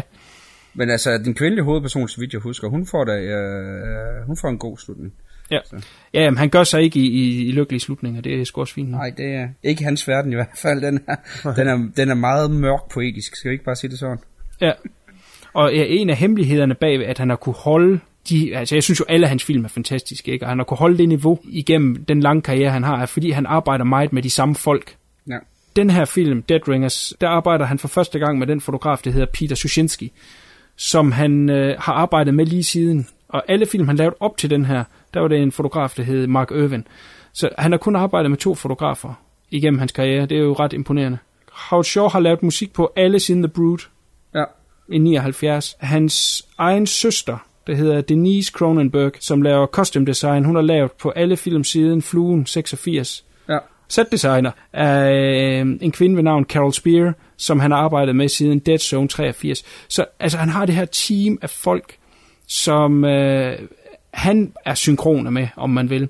Så de arbejder så øh, som en, ja, hvad kalder sådan noget, en symbiose, at, og derfor er det, at han kan levere det her høje niveau hver gang, fordi han har de her folk, han bare altid arbejder med. Og jeg vil sige, øh, kameramanden der, Peter Sushinsky, den måde, Hammer Kronberg arbejder på, og, og, og det look, hans film får, simpelthen fantastiske. Kronberg har, laver ikke film i, i, i stor scope 235, han arbejder i det lille øh, scope, og, og, og Dead Ringers er lavet i 1.66 til 1, hvor normale øh, widescreen film hedder 1.85 til 1. Og øh, det, det er jo et lidt obskurt, sjovt format, men selv med det kan han skyde den på en måde, så at det ser cinematisk ud, og ikke har det her 4-3-look, som normalt godt kan ødelægge det lidt, og man får sådan lidt, at det er en tv-film. Og det, jeg synes, det er fantastisk. Små, små kamerabevægelser, men giver bare en kæmpe visuel oplevelse. Øh, øh specielt der er der et skud i Crash, der er helt fantastisk, øh, som jeg elsker hvor øh, hovedpersonerne her, de er stoppet ved et, et øh, biluheld, og der er så sådan en bil, der brænder, som er sådan i forgrunden. Og så er det bare den her lille bitte dollytur, der lige kører forbi den her brændende bil. Øh, det er ikke ret meget, men det fortæller bare så meget. Og, og det er Cronenberg og så Peter Susinski sammen er fantastisk. Men det var selvfølgelig også, den her film var jo også et, øh, som vi har været forbi, øh, teknologisk spring ind i, i, i moderne tid, i hvert fald anno 1988, og skyde med de her øh, computerstyrede kameraer, og det virker fantastisk. Jeg synes, det holder 100% i dag. Øh, jeg synes ikke, der er nogen steder, hvor man kan sige, hov, der er de hoppet over noget, fordi de ikke kunne lave det. Det kan man måske lave det med computereffekter og sådan noget der. Jeg synes, den er skudt, som den skulle skydes, og det, det mener jeg ikke, man kunne lave det bedre i dag. Jeg synes, det, det holder rent uh, teknisk og visuelt. Ja, helt sikkert. Ja. Der er ikke på noget tidspunkt, hvor man siger, ah, det ser sgu mærkeligt ud. Uh, så den holder helt sikkert. Det I sagde. ja, og det, den er sgu ikke dateret på den... Uh, front der. Jamen så tror jeg, at de her afsluttende, jeg har et spørgsmål uh, liggende lidt op af det, som øh, CK sagde før, nemlig, hvad, hvad plads har den her i uh, Cronenbergs fantastiske uh, kanon, fantastiske arbejde? Body of work. Hvad, hvor ligger den? Altså jeg har jo så lagt lidt ud på øh, i starten, at, at jeg mener, det er hans absolut bedste og en af hans øh, fineste arbejder. Hvis man skal starte med en Cronenberg-film, aldrig har set noget før, så vil jeg bestemt anbefale, at man starter med, med Dead Ringers. Øh, jeg er også utrolig glad for, for Crash, men, men jeg synes Dead Ringers, som sagt, der er, det, øh, der er alle ting ligesom kommer sammen i en højere enhed, og han giver noget af hans øh, fineste arbejde. Øh, jeg mener engang at have læst, at han selv har udtalt sig om, at det er hans yndlingsfilm. Øh, men der er kommet lidt flere til siden, så det kan være, at det ikke er aktuelt længere. Mm. Men uh, lige umiddelbart, uh, jeres tanker, hvor, hvor er Dead Ringers hen? Jamen helt klart. Øh, man skulle tro, at jeg vil synes, at fluen er den bedste. Men, øh, men ja, jeg vil også indrømme, at det, jeg er også meget, meget glad for History of Violence og også Crash, men jeg synes godt nok, efter at have set den her igen, så, så er det uh, The Cronenberg og, og, og starte ud med, hvis man ikke har set noget. Det giver det fuldstændig ret i. Den har bare så mange ting af ham i sig, som men den, den lugter jo langt væk af Cronenberg i alt, hvad, hvad der foregår. Så øh, fantastisk film. En af hans bedste, hvis ikke den bedste.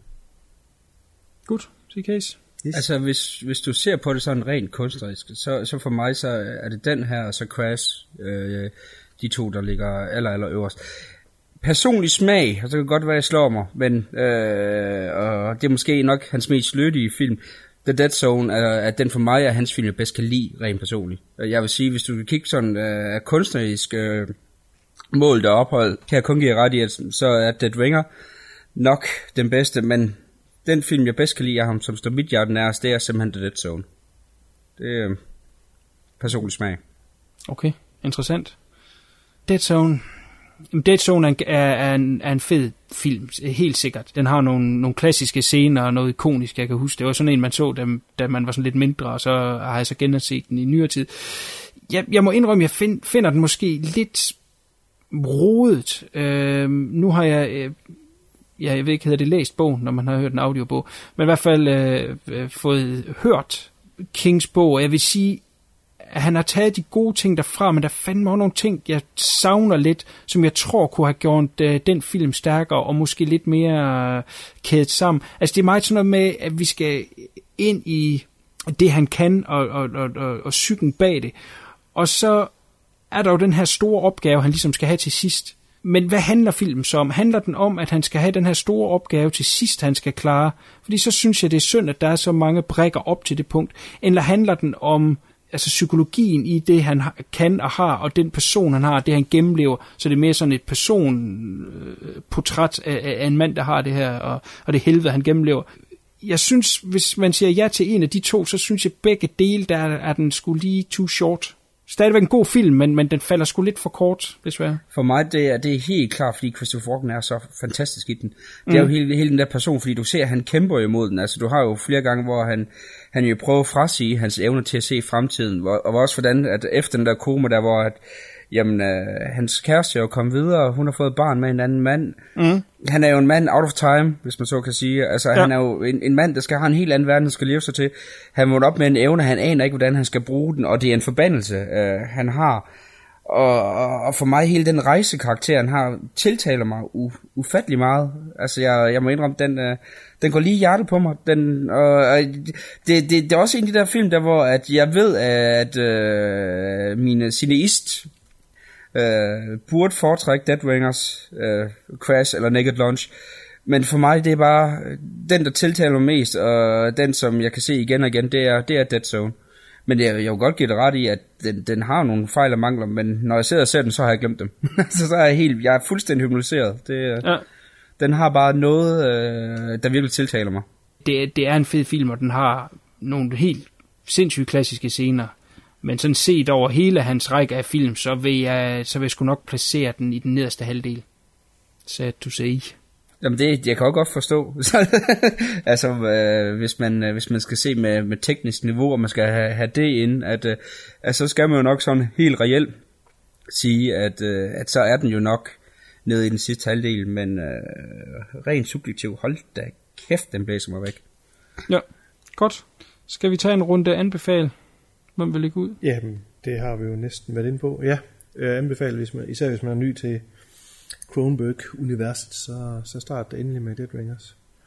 Og jamen, det er jo egentlig, hvad anbefale til alle at se. Altså, det er jo, jeg tror, det er en film, alle øh, vi kunne synes om. Der er ikke så meget i det. Nej, godt sagt. GK's. Altså, jeg har uh, lidt den her med, det er også en, som jeg gerne vil anbefale til de fleste. Jeg ved så også, at der er uh, visse, der vil have lidt svær beslutning. Uh, desværre for dem. det, det må de jo så selv lære, lægge råd med. Men det er også sådan en, som, altså hvis man kan lide de film, der kræver lidt mere af en, de film, som ligesom sætter din, din hjerne lidt i gang, og hvis du elsker øh, det tekniske del af film, og især det skuespilmæssige del af, af film, jamen så er det øh, en uundgåelighed, og jeg er skuffet over, over mig selv over, at jeg ikke har set den før. Så. Det kan jeg godt forstå. Det er også.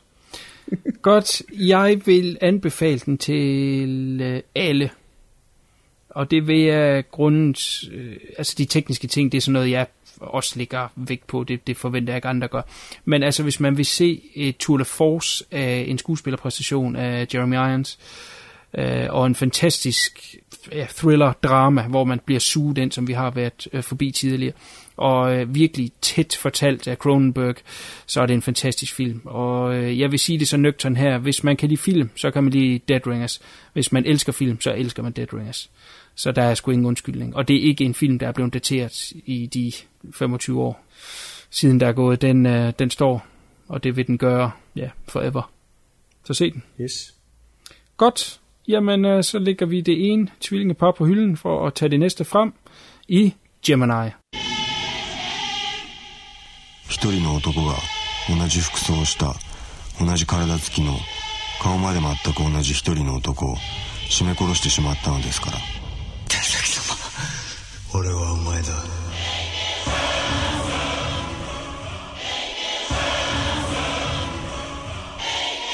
昨日までは兄の妻であり今や私の妻である女。そして何という幸運でしょう。妻は私を少しも悟らなかったのです。妻に手を出したのか。怖いのよ。お前の親父とおふくろに何か思い出したんだね。殺されたんだよ。それ君は何なんだ。おめえはな本当は俺の子なんかじゃねえんだ。よ人殺しだ。人殺し人殺し人殺しやろ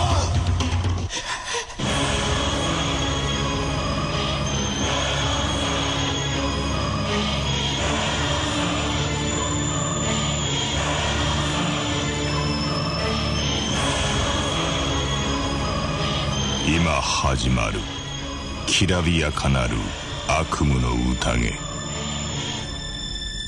そうだよ結局私は裏切ったんだよあんたのことソーセージ Gemini 1999. En ung læge og hans forlovede får vendt op og ned på deres verden, da en ukendt tvilling pludselig dukker op og vil have, hvad han mener er hans, nemlig kvinden, de begge elsker. Det er en film instrueret af Shinya Tsukamoto på et tidspunkt, det er øh, der i 99-2000, hvor øh, jeg bare købte alt, hvad der var øh, lidt øh, horroragtigt fra øh, Japan. Det var efter Ring kom i 98 eller sådan noget der, så skulle man bare have alt dernede fra. Og nu kendte jeg jo selvfølgelig øh, Tsukamoto fra hans cyberpunk-klassiker Tetsuo og Tetsuo 2. Så øh, jeg var selvfølgelig interesseret i at se, hvad han har lavet, men ellers så var det bare, fordi jeg skulle se noget horror. Og jeg var ikke, egentlig ikke helt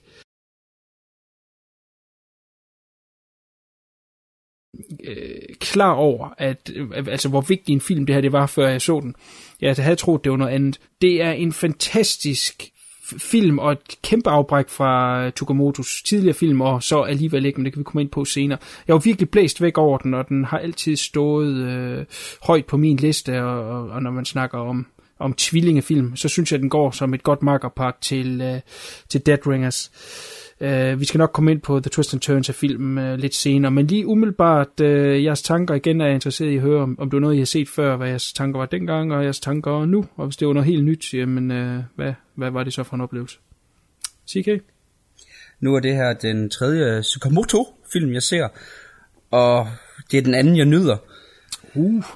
altså nu har vi jo før været inde på Snake of June med ham, med et andet mm. podcast, hvor uh, vi kommer ind på, hvad vi synes om den, og især hvor vi har en lang diskussion om Tetsuo, så det skal vi komme ind på igen. Det kan de høre det podcast for at høre mig bande. og jeg vil sige, ved, ved den her, jeg får lyst til at, at prøve at se flere af hans film, der er lavet efter, efter den her, Snake of June. Fordi der virker han som øh, en instruktør, hvor hans autørtræk, altså der, det kommer ind på senere, der er rigtig mange ting, der går igen fra Snake of June og den her. Og og det interesserer mig grænseløst. Altså, det, øh, den har kommet før øh, Snake of June. Og jeg gad godt se, hvordan hans næste film igen, hvordan den bliver, fordi øh, han er inde på, på noget af en videreudvikling, som begynder at interessere mig helt vildt meget. Mm. Så jeg glæder mig til, at vi skal diskutere den om, om ikke så lang tid. Ja. Fluemann? Jeg havde øh, vist sig at se den før. Øh, det var jeg ikke klar over den har åbenbart ikke gjort det store indtryk på mig, dengang jeg så den for mange år siden. Men øh, et, glædeligt, et glædeligt gensyn. Jeg kunne ikke rigtig huske den. Øhm, jeg synes også, øh, har nogle helt specielle øh, træk i den her film, jeg, jeg godt kan lide. Og det er også en instruktør, jeg ikke har set så meget af, så det er helt sikkert en, jeg vil prøve at, at finde noget mere øh, med. Øhm, jeg kan godt lide de her japanske film, vi har. Det har vi været inde på før i en af vores cast. Det er helt specielt tempo, øh, japanske film. Asiatiske film generelt. Øh, og jeg synes, den har nogle stilistiske billeder. Jeg synes, der har noget, nogle fede farvevalg og, og en yderst, yderst creepy atmosfære. Men det kommer vi nok ind på lige om et øjeblik. Så det var en, en, en lækker bisken. Det er godt. Det glæder mig. Jeg kom lige til at tænke på, øh, det som jeg lagde lidt op til, så er, er det her, øh, hvor man kan sige, Cronenberg lavede ligesom hans, hans voksenfilm med, med, med Dead Ringers, og ligesom lavede et gearskift der, så var det for Tukamoto også lidt et gearskifte forhold til hans uh, cyberpunk-film, hvor her er det et form for kostymedrama. Mm. Et, et stilskift for ham, og han kom, kom ud til et andet publikum med uh, den her film. Så kan jeg ikke lade være med at tænke på, uh, hvad hedder det, The Bird People in China, hvis I kender den. Det var den film, uh, Takashi Miike kom ud til det brede publikum med. Han var jo ligesom kendt for at lave en type film, men han lavede i 98, øh, altså året før, lavede han også en film, som lige pludselig satte ham på kortet med, med noget helt andet.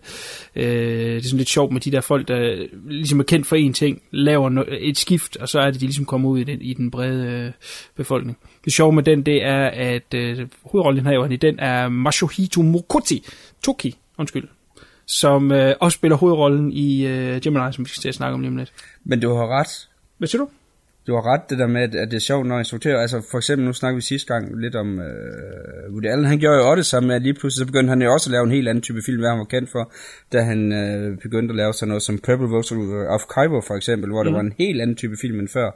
Og, og du har ret, det er altid interessant, når man, når man slår ned på de der øh, instruktør-stilskifte. Ja. Det er også en af de ting, der virkelig interesserer mig, hvor du siger, okay, nu er det som om, at nu, nu har han nået et sted livet, hvor han begynder at se verden på en helt anden måde, end hvad han har gjort før og hvor man så stadigvæk har de her vidnesbyrd om, hvordan tænkte manden før, og hvordan tænker han nu. Altså hvor man kan se, altså som du selv siger med Cronenberg, hvordan personer er vokset. Og det er jo sindssygt fedt, at man på den måde har, har film, der kan være vidnesbyrd om det. Ja, Jeg er enig. ja bestemt. Vi var jo også inde på det under Argento-podcastene. Altså, der var også det samme, Ja. vi var inde på. Så, så Ja. I agree. Bestemt. Godt, men lad os lige øh, rise handlingen lidt øh, tydeligere op. Vi er i øh, 1910, har jeg fået læst mig frem til. Øh, det står vist ikke decideret på, på filmen der. Og vi er i øh, Japan, og vi er i overklassen, hvor øh, den her unge læge, han bor sammen med hans øh, forlovede og hans mor og far. Et, et ret stort hus, hvor de har i hvert fald øh, både tjener og, og medhjælper og hvad det nu ellers er. Og han er en øh, læge, han er øh, ja, det hedder krigsveteran, men han var altså læge under krigen og har fået stor øh, respekt blandt øh, de borgere, der, der bruger ham, og derfor så kommer folk også langt fra for at, at bruge ham. Altså man bliver introduceret for ham og den forlovede der, og, og hun har sådan lidt en speciel fortid, og fortid er lige i gåsøjne, fordi hun har hukommelsestab, hun kan ikke huske, hvor hun kommer fra, og, og, og ja, hendes fortid der, og det nærer hans familie en del. Og, og på den måde lærer vi ligesom, at de er sådan lidt fordomsfulde, fordi de bor i nærheden af et slumkvarter, hvor der er meget sygdom, og hvor man kan sige, der kunne en, en god læge være, øh, være guld, men øh, det, det er ikke noget, han vil kendes ved på nogen måde.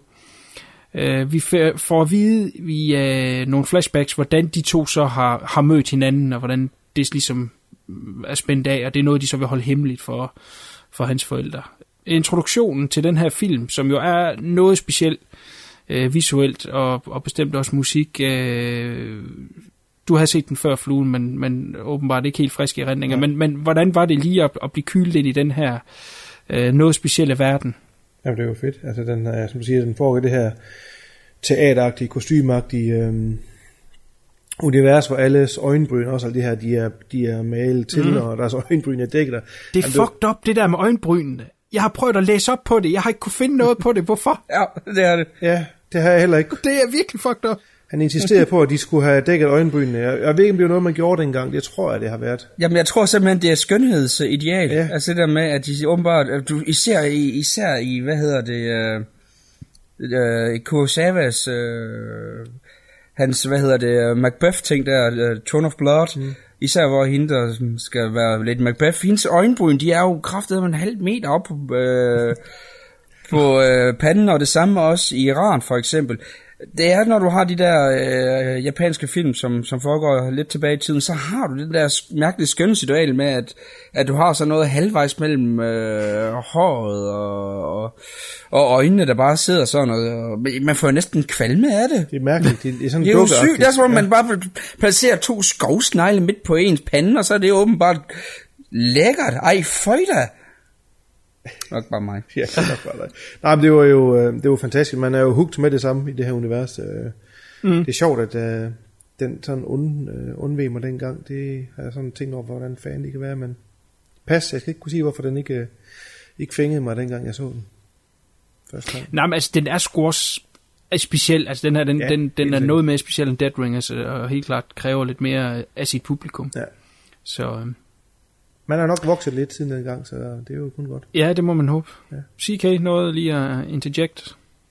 Jamen, øh, jeg har også lidt med, med den sådan, at i starten, hvor du har det her øh, kostymeting og sådan lidt, og, hvor at, at det, det starter sådan lidt, hvor man tænker, og det er lidt ned i tempo lige de første to minutter, øh, hvor man tænker, ah, det kan det godt være, at han, øh, han har set en, øh, en Mizoguchi-film øh, for nylig, og det skal være sådan et, et klassisk standard øh, japansk periodedrama, og så har du bare det der musik der, der kører. Mm. mm. Og man kan bare mærke den der, øh, som fluen også var inde på, man har en konstant atmosfære af stille og i starten, som ja. så eksploderer, når du kommer længere hen i filmen, og det fungerer sindssygt godt. Ja. Altså, han får virkelig bygget uh, to vidt forskellige uh, stemninger op i filmen, for mig, som virkelig fanger.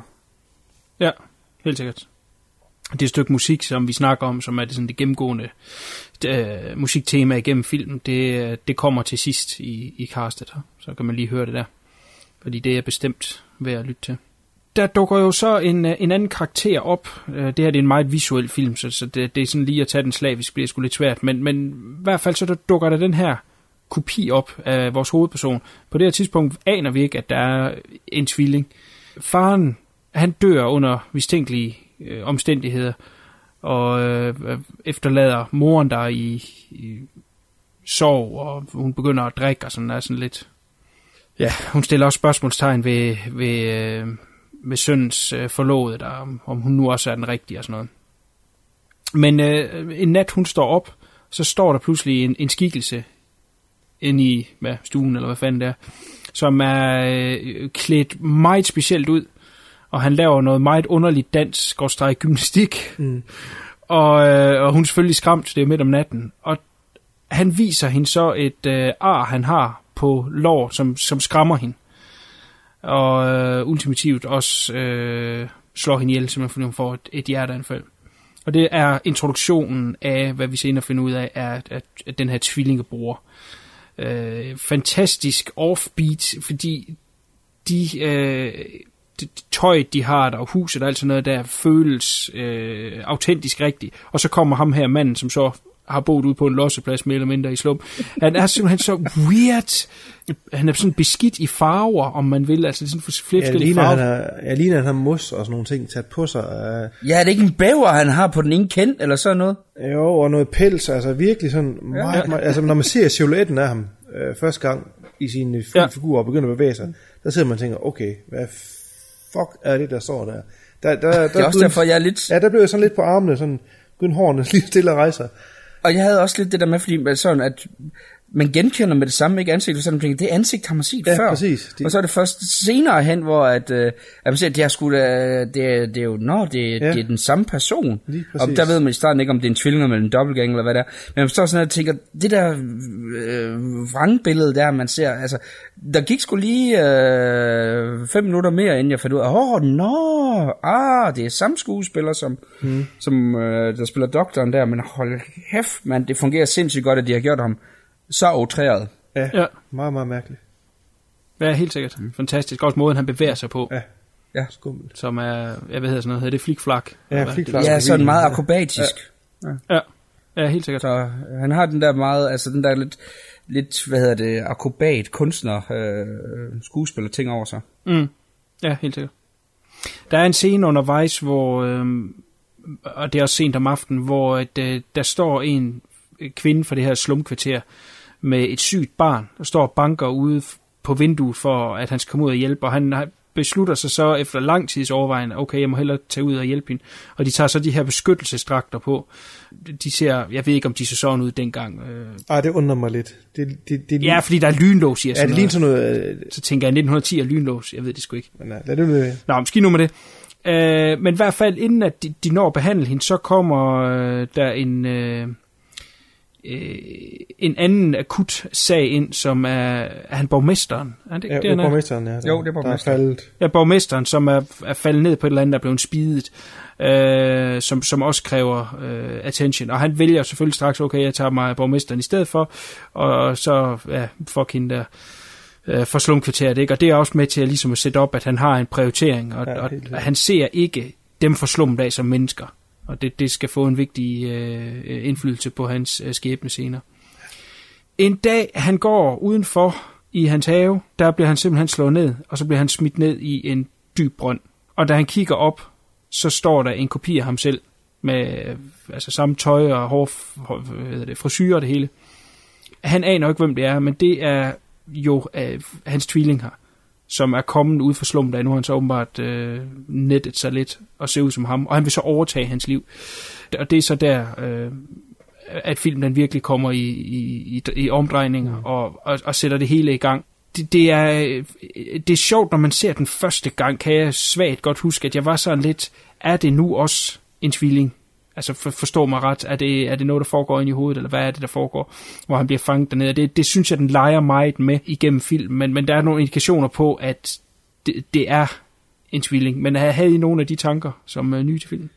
Jamen, øh, helt klart, som vi også snakker om før, det der med, at man ved ikke, om det er en dobbeltgænger igen, fordi at du har det der med, igen det surreelle med, hvordan han har præsenteret øh, tvillingen her i de første scener, så, så der gik lang tid, øh, indtil at det bliver sagt meget, meget firskåren, at Mm. det er tvillingen, at hvor man så har taget og tænkt, øh, og det var også en af de der sådan, gav sådan lidt mysterieagtige, øh, altså den var, det er ret sjovt at se sådan en gotisk øh, japansk film, fordi den har meget den der gotisk følelse, man, man blandt andet får at læse øh, Edgar Allan Poe med videre. Mm. At man aldrig rigtig ved, hvad der sker. Altså du har den her sådan lidt semi-overnaturlige verden, hvor at, at man ved aldrig lige, hvor man er henne. Men er det lidt et minus, at den hedder Gemini? Hvad nu, hvis den havde heddet øh, Brønden, for eksempel? Vil det så ikke have virket en tand mere øh, overraskende, når han... Åh, oh, hvad fanden er det? Jamen jeg vil også sige, fordi at hvis den havde hævet Brønden for eksempel, så har du aldrig nogensinde sagt det der med, at øh, fra start af, jamen det er en tvilling, men når den hedder Gemini, så, Det ligger lidt op til, ja. så, så er det jo ligesom mere eller mindre, så er det jo, så, så, så er det jo ikke nogen spoiler at sige, hør, at det er en tvilling. Altså det, det, det, det, det er Men titlen, det er det, jeg tænker er mit eneste anke med filmen, kan jeg så lige afsløre her. Det er, at jeg synes, det er lidt synd, den har den titel. Mm. Fordi øh, jeg tror sgu, man kunne have leget meget med det her overraskelsesmoment, og hvad fanden er det lige præcis? Der sker jo det, at han overtager lægens liv, at han, øh, han ligger med, med konen om natten ikke, og, og bor inde i huset, og så går han ud øh, om aftenen, og så smider han øh, lidt ris ned i hovedet på ham. Øh, ned i brønden der, ikke? Øh, han kan så ikke overtage hans lægepraktik, fordi at han jo ikke har uddannelsen, så han, øh, han øh, lukker den ned under påskud af, at den skal renses efter hende her, den, den syge har været Ja, der. at de pest. Ja, nemlig, at så, så skal det, han går rundt og, og sprøjter det for et eller andet. Ja. Så det er sådan hans undskyldning for det. Øh, men han har igennem øh, lang tid gået og holdt øje med og udspioneret og lært alt omkring hans bror her. Øh, så, så han kan falde naturligt ind i samtalerne. Øh, det er også noget, der bliver nævnt tidligere i filmen, at han, øh, det, lægen, der er lidt han er lidt spooky over at bo i det hus her øh, med forældrene, fordi han føler, der er et eller andet i huset. Mm. Øh, og det, det viser så, at det er tvillingebroren, her, der, der har gået og holdt øje med ham. Men jeg synes, det kunne have været sjovt at lege med det her, at man er fuldstændig blindsided af, hvor, hvad, hvad handler den her film, hvad ved den? Og så lige pludselig kommer der, oh shit, det er øh, en tvilling, ikke? Man sidder egentlig lidt og forventer det på en skør måde, ikke? Nu sagde ja. Fluen det der med første gang, man ser ham, hvor han har alt det her mos og beskidt og alt muligt, men ikke lige helt ved, hvad det er. Det kunne jo have været sjovt at lege med det øh, noget mere måske. Men ja, jeg ved det ikke, altså som sagt, skal jeg have en anker med filmen, så skal det være titlen, øh, synes jeg, afslører lidt for meget. Ja, helt sikkert. Ja, men øh, der er jo så et interessant forhold med, med, med konen her. som øh, måske, måske ikke har hukommelsestab alligevel. Måske vælger hun bare at skjule hendes fortid. Og den fortid viser sig, uden at jeg skal afsløre for meget, at hun kender tvillingen her. Hun kender den, den beskidte øh, slum-tvilling mm. fra tidligere, fra hun også har boet i slummen af. Øh, han nægter så at bekende kulør. Han lader som om, han er lægen, men altså, hun kan godt mærke forskel på dem. Lidt, eller at vi snakkede om med Dead Ringers, så er der simpelthen bare for stor forskel på, på tvillinger. Det kan godt være, de ligner hinanden, men, men rent... Personen, ja, øh, ja. ja. Der er de forskellige, ja. ikke? State of Mind, er de, der er de virkelig forskellige. Og, og, og det øh, sideløbende med, at han, den, den rigtige læge, der, han ligger nede i brønden og bliver mere og mere afkræftet og sindssyg. Og øh, han kommer så ud om natten, ham der, og holder tale om, hvorfor det er, han har gjort det. Og det er simpelthen bare øh, af had til ham, for det han står for, for at han fik alt, og han fik det liv. At forældrene har smidt ham væk, fordi han havde det her, øh, hvad hedder sådan Ja. noget, birthmark. Ja, stor kæmpe modersmærke på benet. Modersmærk, ja. han har sagt ja. det tidligere. Ja, som ligner en slange, ja, ja nemlig han har ned af det ene lår. Og, øh, og, og det er simpelthen had til, til hans bror her, og, og, og forældre. han vil egentlig bare have, at han skal ligge dernede og, og dø. Han kaster også en kniv ned til ham på et tidspunkt. Øh, men, men, men der er en, en fantastisk spænding derigennem, og, og, og det er jo, fordi han har haft det her had til det folk. Altså, den, lægen har hadet det folk, som han ikke så som mennesker, og en af dem viste sig så at være hans bror, som har lidt under alt det. Ja. Øh, og man ser nogle flashbacks til deres liv dengang øh, i, i, i slum, der som er jo et horribelt sted. Men alligevel sjovt nok skudt mere lyst end resten af filmen. Ja, det undrer mig også over. Så det har sådan en fornemmelse af, at man gerne vil være der, fordi det andet er meget mørkt og blåt. Det er meget varmt. Øh, meget orange, solagt. Ja. Ja, det er meget varmt. Ja, det er rødt. Ja. ja, man får det indtryk af, at de er lykkelige, det her Ja, kærestepar. præcis. Altså, Mhm. altså man får, får, for, man, det der, man får så virkelig en følelse af, at det kan godt være, at de er et, et, et, et 20 par og alt det der, og de er fattige og sådan noget. Men de har også en form for kødlighed og legefuldhed. Altså, du, de overfalder hinanden jo og omfavner hinanden, som er de vilde dyr. Altså. Mm. Og det fungerer faktisk rigtig godt, fordi det giver den der en kødlighed og sanselighed, du ikke har i huset. Altså, hvor du har, du har det der kolde, sterile univers, som, som doktoren også Ja. siger, at det, det giver, altså han er lidt ked af at bo der. Og så er det sjovt, at du så får slummen, som går hen og bliver alle de her varme følelser, som jo, folk er fattige, folk har det hårdt, men de, øh, de kan bedre udtrykke, hvad de gemmer sig mm. under overfladen. Altså, det med, at de, de, de får det, øh, et, et, et sanseunivers. Og det synes jeg fungerer rigtig godt. Ja, helt enig. Ja. Helt enig. Og det er jo med til at udstille de to verdener over for hinanden. Ja. Som samtidig også udstiller de to brødre over for hinanden. Så det er meget interessant lært. Det er, ja, jeg vil jo ikke sige, at der er twist som så i den her, men, men jeg synes alligevel, at man skal se den for at, at få slutningen med, fordi øh, hvem, hvem ender med at være den The Last Brother Standing? Mm. Og, og hvad er der sket med ham? Ja. Ja, men så vil, så vil vi lade slutningen stå øh, lidt åben her, hvad der sker, og, og, og forviklingerne frem dertil, men det er jo... Øh, det er sådan en type film, hvor øh, skruen den spændes hårdere og hårdere igennem filmen, og til en, til en konklusion, man så øh, jo kun kan gisne om, og vi i hvert fald ikke skal afsløre her, at det skal ses. Men det er, øh, det er sådan en spændingsfilm, der, der, der spænder op og, og til, en- til en udløsning til sidst, som jeg personligt finder helt fantastisk. Men lige for at vende nogle, nogle ting omkring den her meget lige, hvad vi nævnte omkring øh, uh, Dead Ringer, så vil jeg lige nævne, uh, eller bringe uh, Masahito Mokuchi. Jeg sagde det bedre den her gang. Uh, ham, der spiller hovedrollen her i. Uh, hvordan klarer han det som værende uh, spille to uh, vidt forskellige brødre? Jamen han går jo i den, jeg vil sige, han går i den fuldstændig modsatte grøft af Jeremy Irons. Altså der er jo der med, hvor at han, han virkelig tager og, og fremhæver ufattelig meget hans, øh, hans kropsprog på de her tvillinger, hvor forskellige de er. Altså hvor du, hvor du virkelig har meget firskårende karakterer i forhold til for eksempel Jamie Irons, hvor at, jo, man kan se, det er to vidt forskellige personer, men de har også det der lidt følelse af, at, at de har det der univers sammen. Altså jo, nu er det så to tvillinger her i Gemini, som ikke er vokset op, så selvfølgelig har de også nogle forskel på, på den verden, de nogle gange har sammen. Men jeg vil sige, at jo, jeg synes godt han spillede godt, men de skulle ikke på samme niveau som Jamie Irons. Der er lige et par niveauer op til. Ja, jamen, der vil jeg give dig fuldstændig ret. Det er to vidt forskellige øh, præstationer. Jeg tror også, måske den måde, de har portrætteret øh, de to tvillinger på i den her film, at de er lidt mere ens, synes jeg, i måden at være på. Og det kan også godt være det der her med, at vi har prøvet at, lave den her tvivl i, i, i, i dit sind, når du ser den. Er det den samme person? Er det bare noget, han forestiller sig?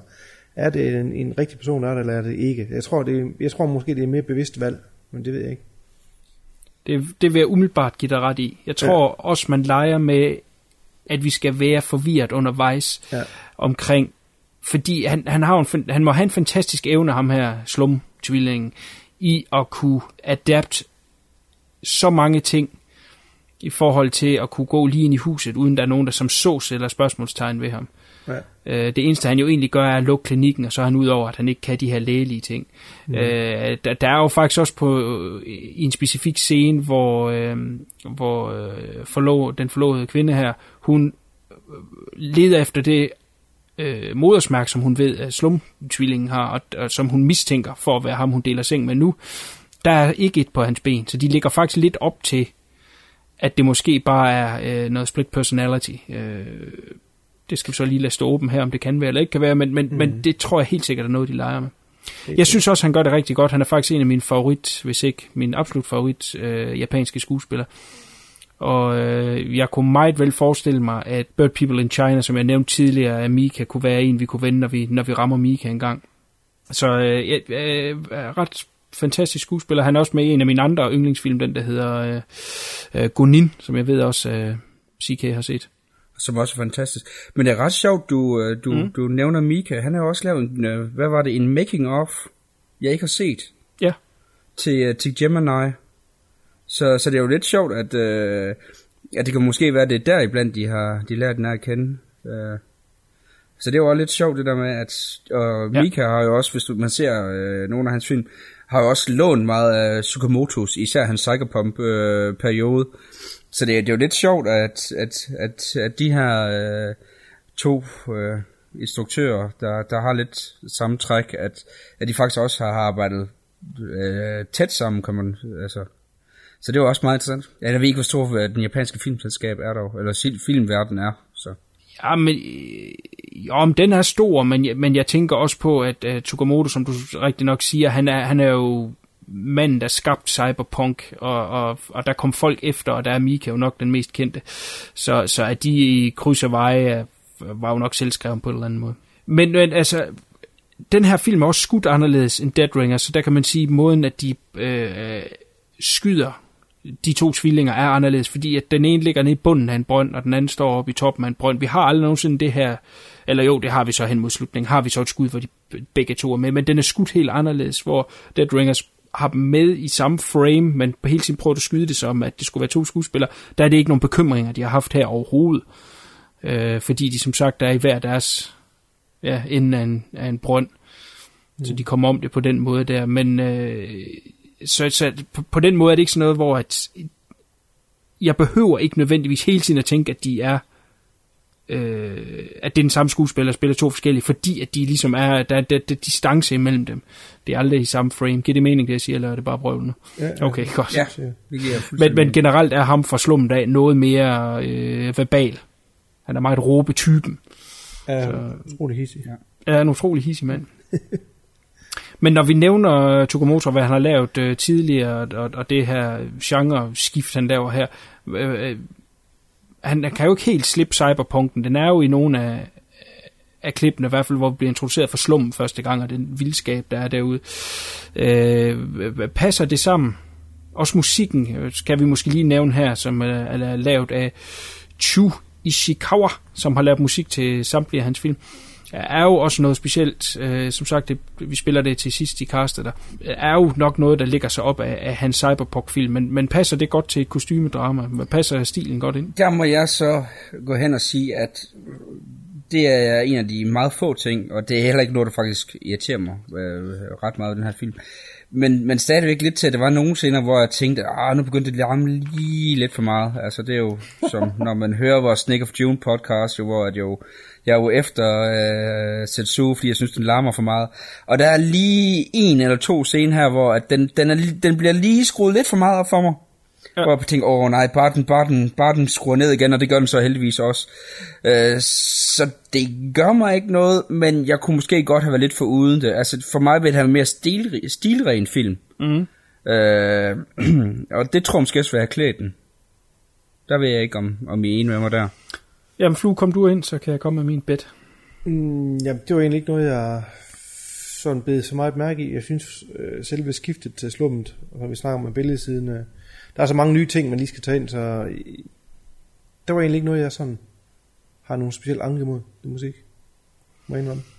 Altså, jeg synes, det fungerer, men jeg kan sagtens se det, du mener, CK.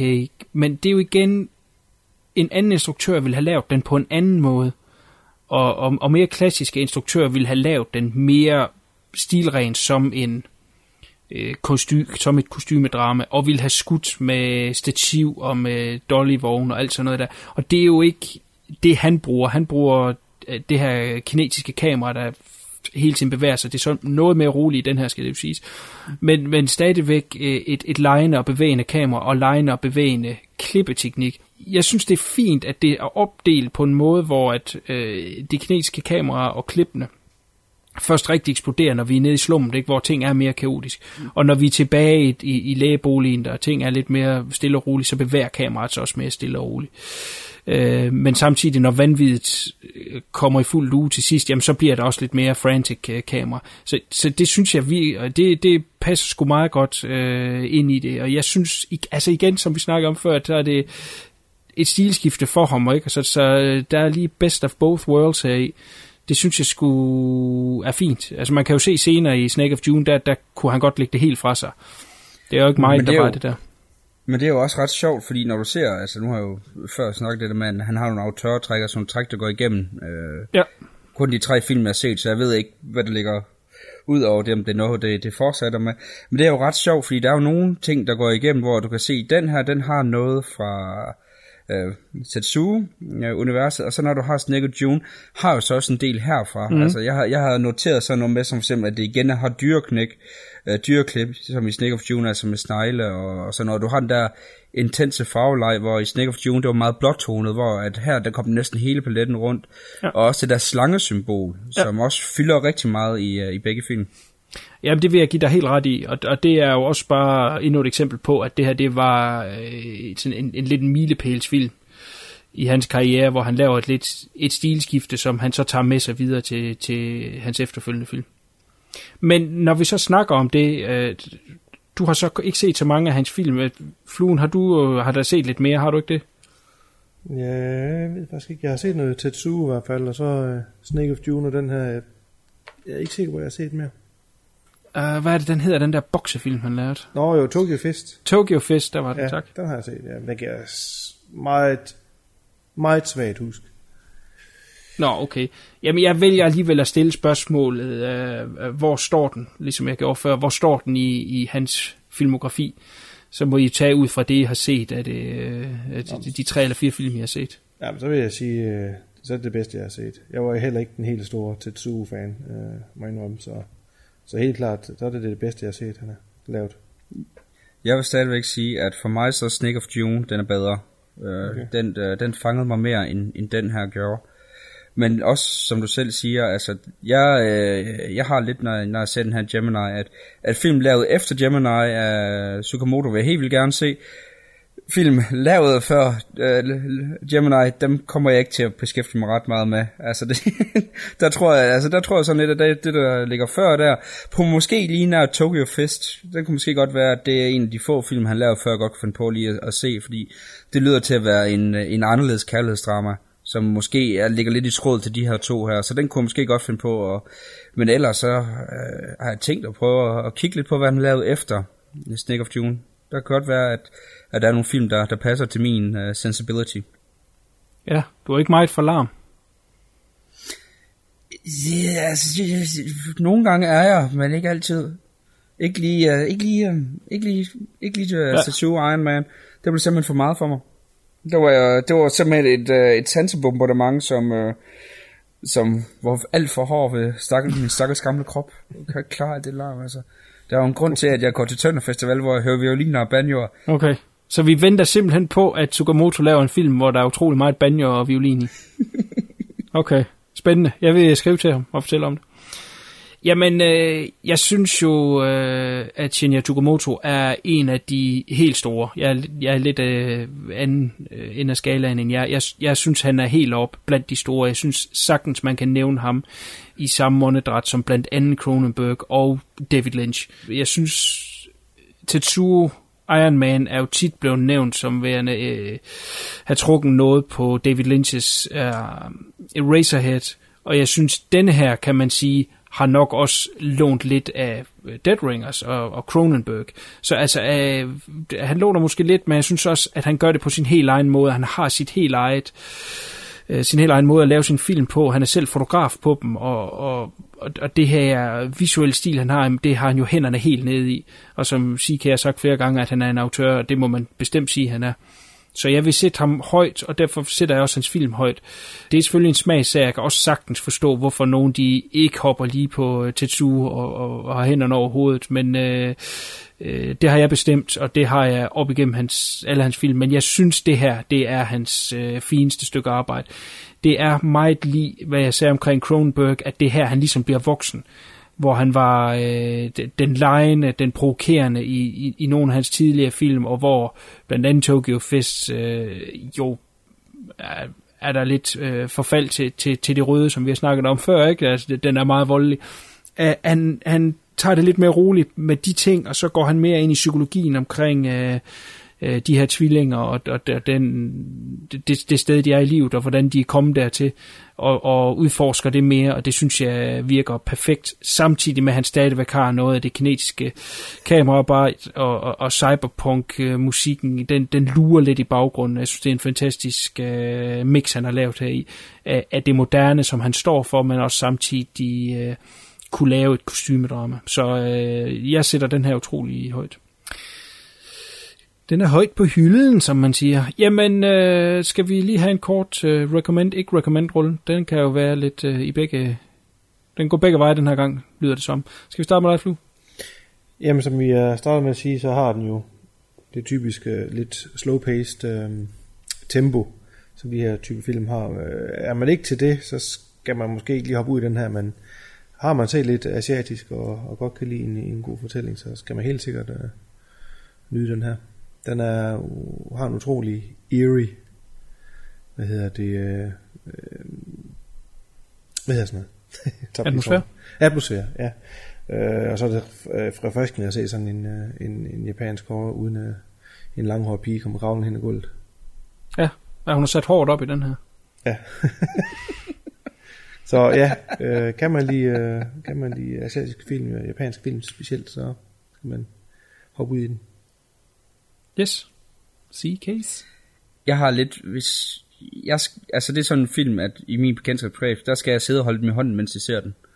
Altså det, det, er, det er den type film, hvor at, øh, hvis jeg bare går hen til nogle af mine kammerater og siger, nu skal I se den her, og den er fantastisk, så ved jeg, at så øh, vil de give op, og de synes, den, øh, den larmer lidt for meget. Hvis man sætter sig ned og, og ligesom gør dem klar om, hvad det er, øh, der venter dem, så tror jeg faktisk godt, de kunne finde nogle ting i den.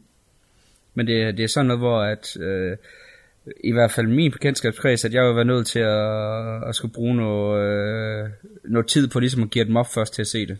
Det er ikke sådan noget, jeg lige kan kaste dem ud i, og så vil de synes, det er fantastisk. Desværre. Ja, det vil jeg også sige. Det er fandme desværre. det her er en arthouse-film. Cyberpunk arthouse-films kostymedrama. Så fik jeg vist det hele med. Ja. Og er man fan af noget af det, så skal man tage og se den. Er man fan af øh, Tsukamoto, så skal man se det. Japansk film, så skal man se det. Jeg synes generelt, det er det er en film, man skal tage og se, hvis man ikke er bange for det lidt øh, anderledes tempo. Men igen, så eksploderer den altså også nogle gange i, øh, i nogle hurtige klip under hurtig kamerabevægelse. Og den er operatisk, og den er smuk, og den er betagende og et visuelt treat, og jeg kan øh, ikke sige nok positive ting om den. Skulle den have haft øh, noget indre, så skulle det lige være titlen. Så, øh, men det er det eneste, ellers så elsker jeg den her film, og, og ser gerne, at flere de ser den, og, og øh, ja, man hører mere om den. Så øh, kæmpe recommend herfra. Se den nu! Uh, Nu! Godt, jamen så lægger vi tvillingerne på hylden. Tak fordi I ville dele de her film med mig. Det var sådan lidt nyt for jer. Eller gensyn. Gensynsnyt. Mm. Gensynsnyt, ja. Så det, var, så det var dejligt, at det ikke er noget, vi alle sammen lige har gennemtæsket for nylig. Så går vi lige til de øh, faste punkter her til sidst. Vi vil utrolig gerne have nogle kommentarer tilbage fra jer, der lytter til det her. Der er, der er nogen, der downloader os og lytter os. Er I ikke søde lige at smide en kommentar ind på vores Facebook-side omkring de øh, episoder, I hører? Er der noget, I er enige, ikke enige, eller er der noget, I vil foreslå? Øh, er vi helt galt på den, eller noget? Skriv ind på Facebook, vi vil tage imod det med kysshånd det gode med det dårlige, og det samme gælder for dem, der henter på øh, iTunes. Der kan man gå ind og give os en stjerne og en kommentar derinde. Det vil vi ligeledes blive glade for. Og så skal vi høre om næste uges film, som er mig totalt ubekendt, hvad er, så jeg vil give Depression videre til øh, Onkel CK. Onkel CK, hvad skal vi se næste uge? Vi skal se uh, to film i hver sin ende af skalaen. En meget eksperimental film, og en uh, lidt mere løtte en af slagsen. Det de så har til fælles, det er, at Ellen Page, hun spiller hovedrollen i begge to. Så uh, det, det glæder mig til at diskutere med jer, og jeg håber, vi, uh, vi får nogle gode diskussioner. Det lyder fandme spændende. Er du interesseret i at sige, hvad det er for nogle film? Ja, den ene, den eksperimentelle af dem, det bliver The Treasure Fragment, som vi uh, kommer til at snakke meget om. Og så har vi så Hard Candy, som jeg tror, de to herrer har været inde over før. Mm. Så øh, det, det, det bliver lidt interessant øh, at, at snakke om en, om en lidt yngre skuespillerinde. Så lad os, lad os se, hvordan det, det kommer til at spænde af. Ja, det bliver spændende. Det er hænderne over dynen, mens vi optager. Nemlig. det er det ikke. Det er det ikke. Nå. Nej. Godt, jamen øh, på gensyn i næste uge til lidt Ellen Page. Kan I sige pænt farvel, drenge? Pænt farvel. Farvel. Farvel.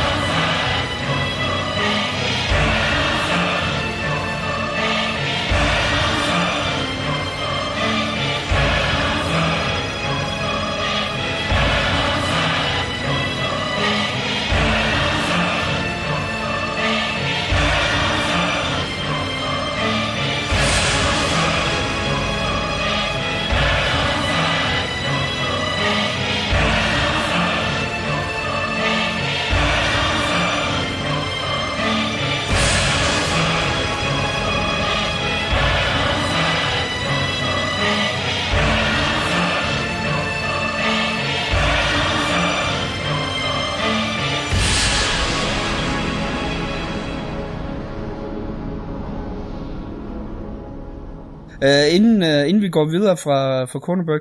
Kuno, uh, den kortfilm fra 2000, der ligger på YouTube, hedder Camera. Camera. Prøv lige at se den. Har jeg set, har. for, for den så jeg for 12 år siden. Synes du ikke, den er fed? Jo. Godt. CK, du er jo åbenbart totalt ny til Cronenberg. Ej, du har ikke hørt om ham for 14 dage siden. I 2000 gik jeg i gymnasiet og travlt med at drikke mig fuld, altså. Ja, ja, men der så vi andre store film.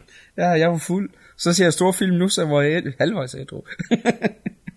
Ja, ja, men sådan er det. Sådan. Det er du selv her. Ja, heldigvis da.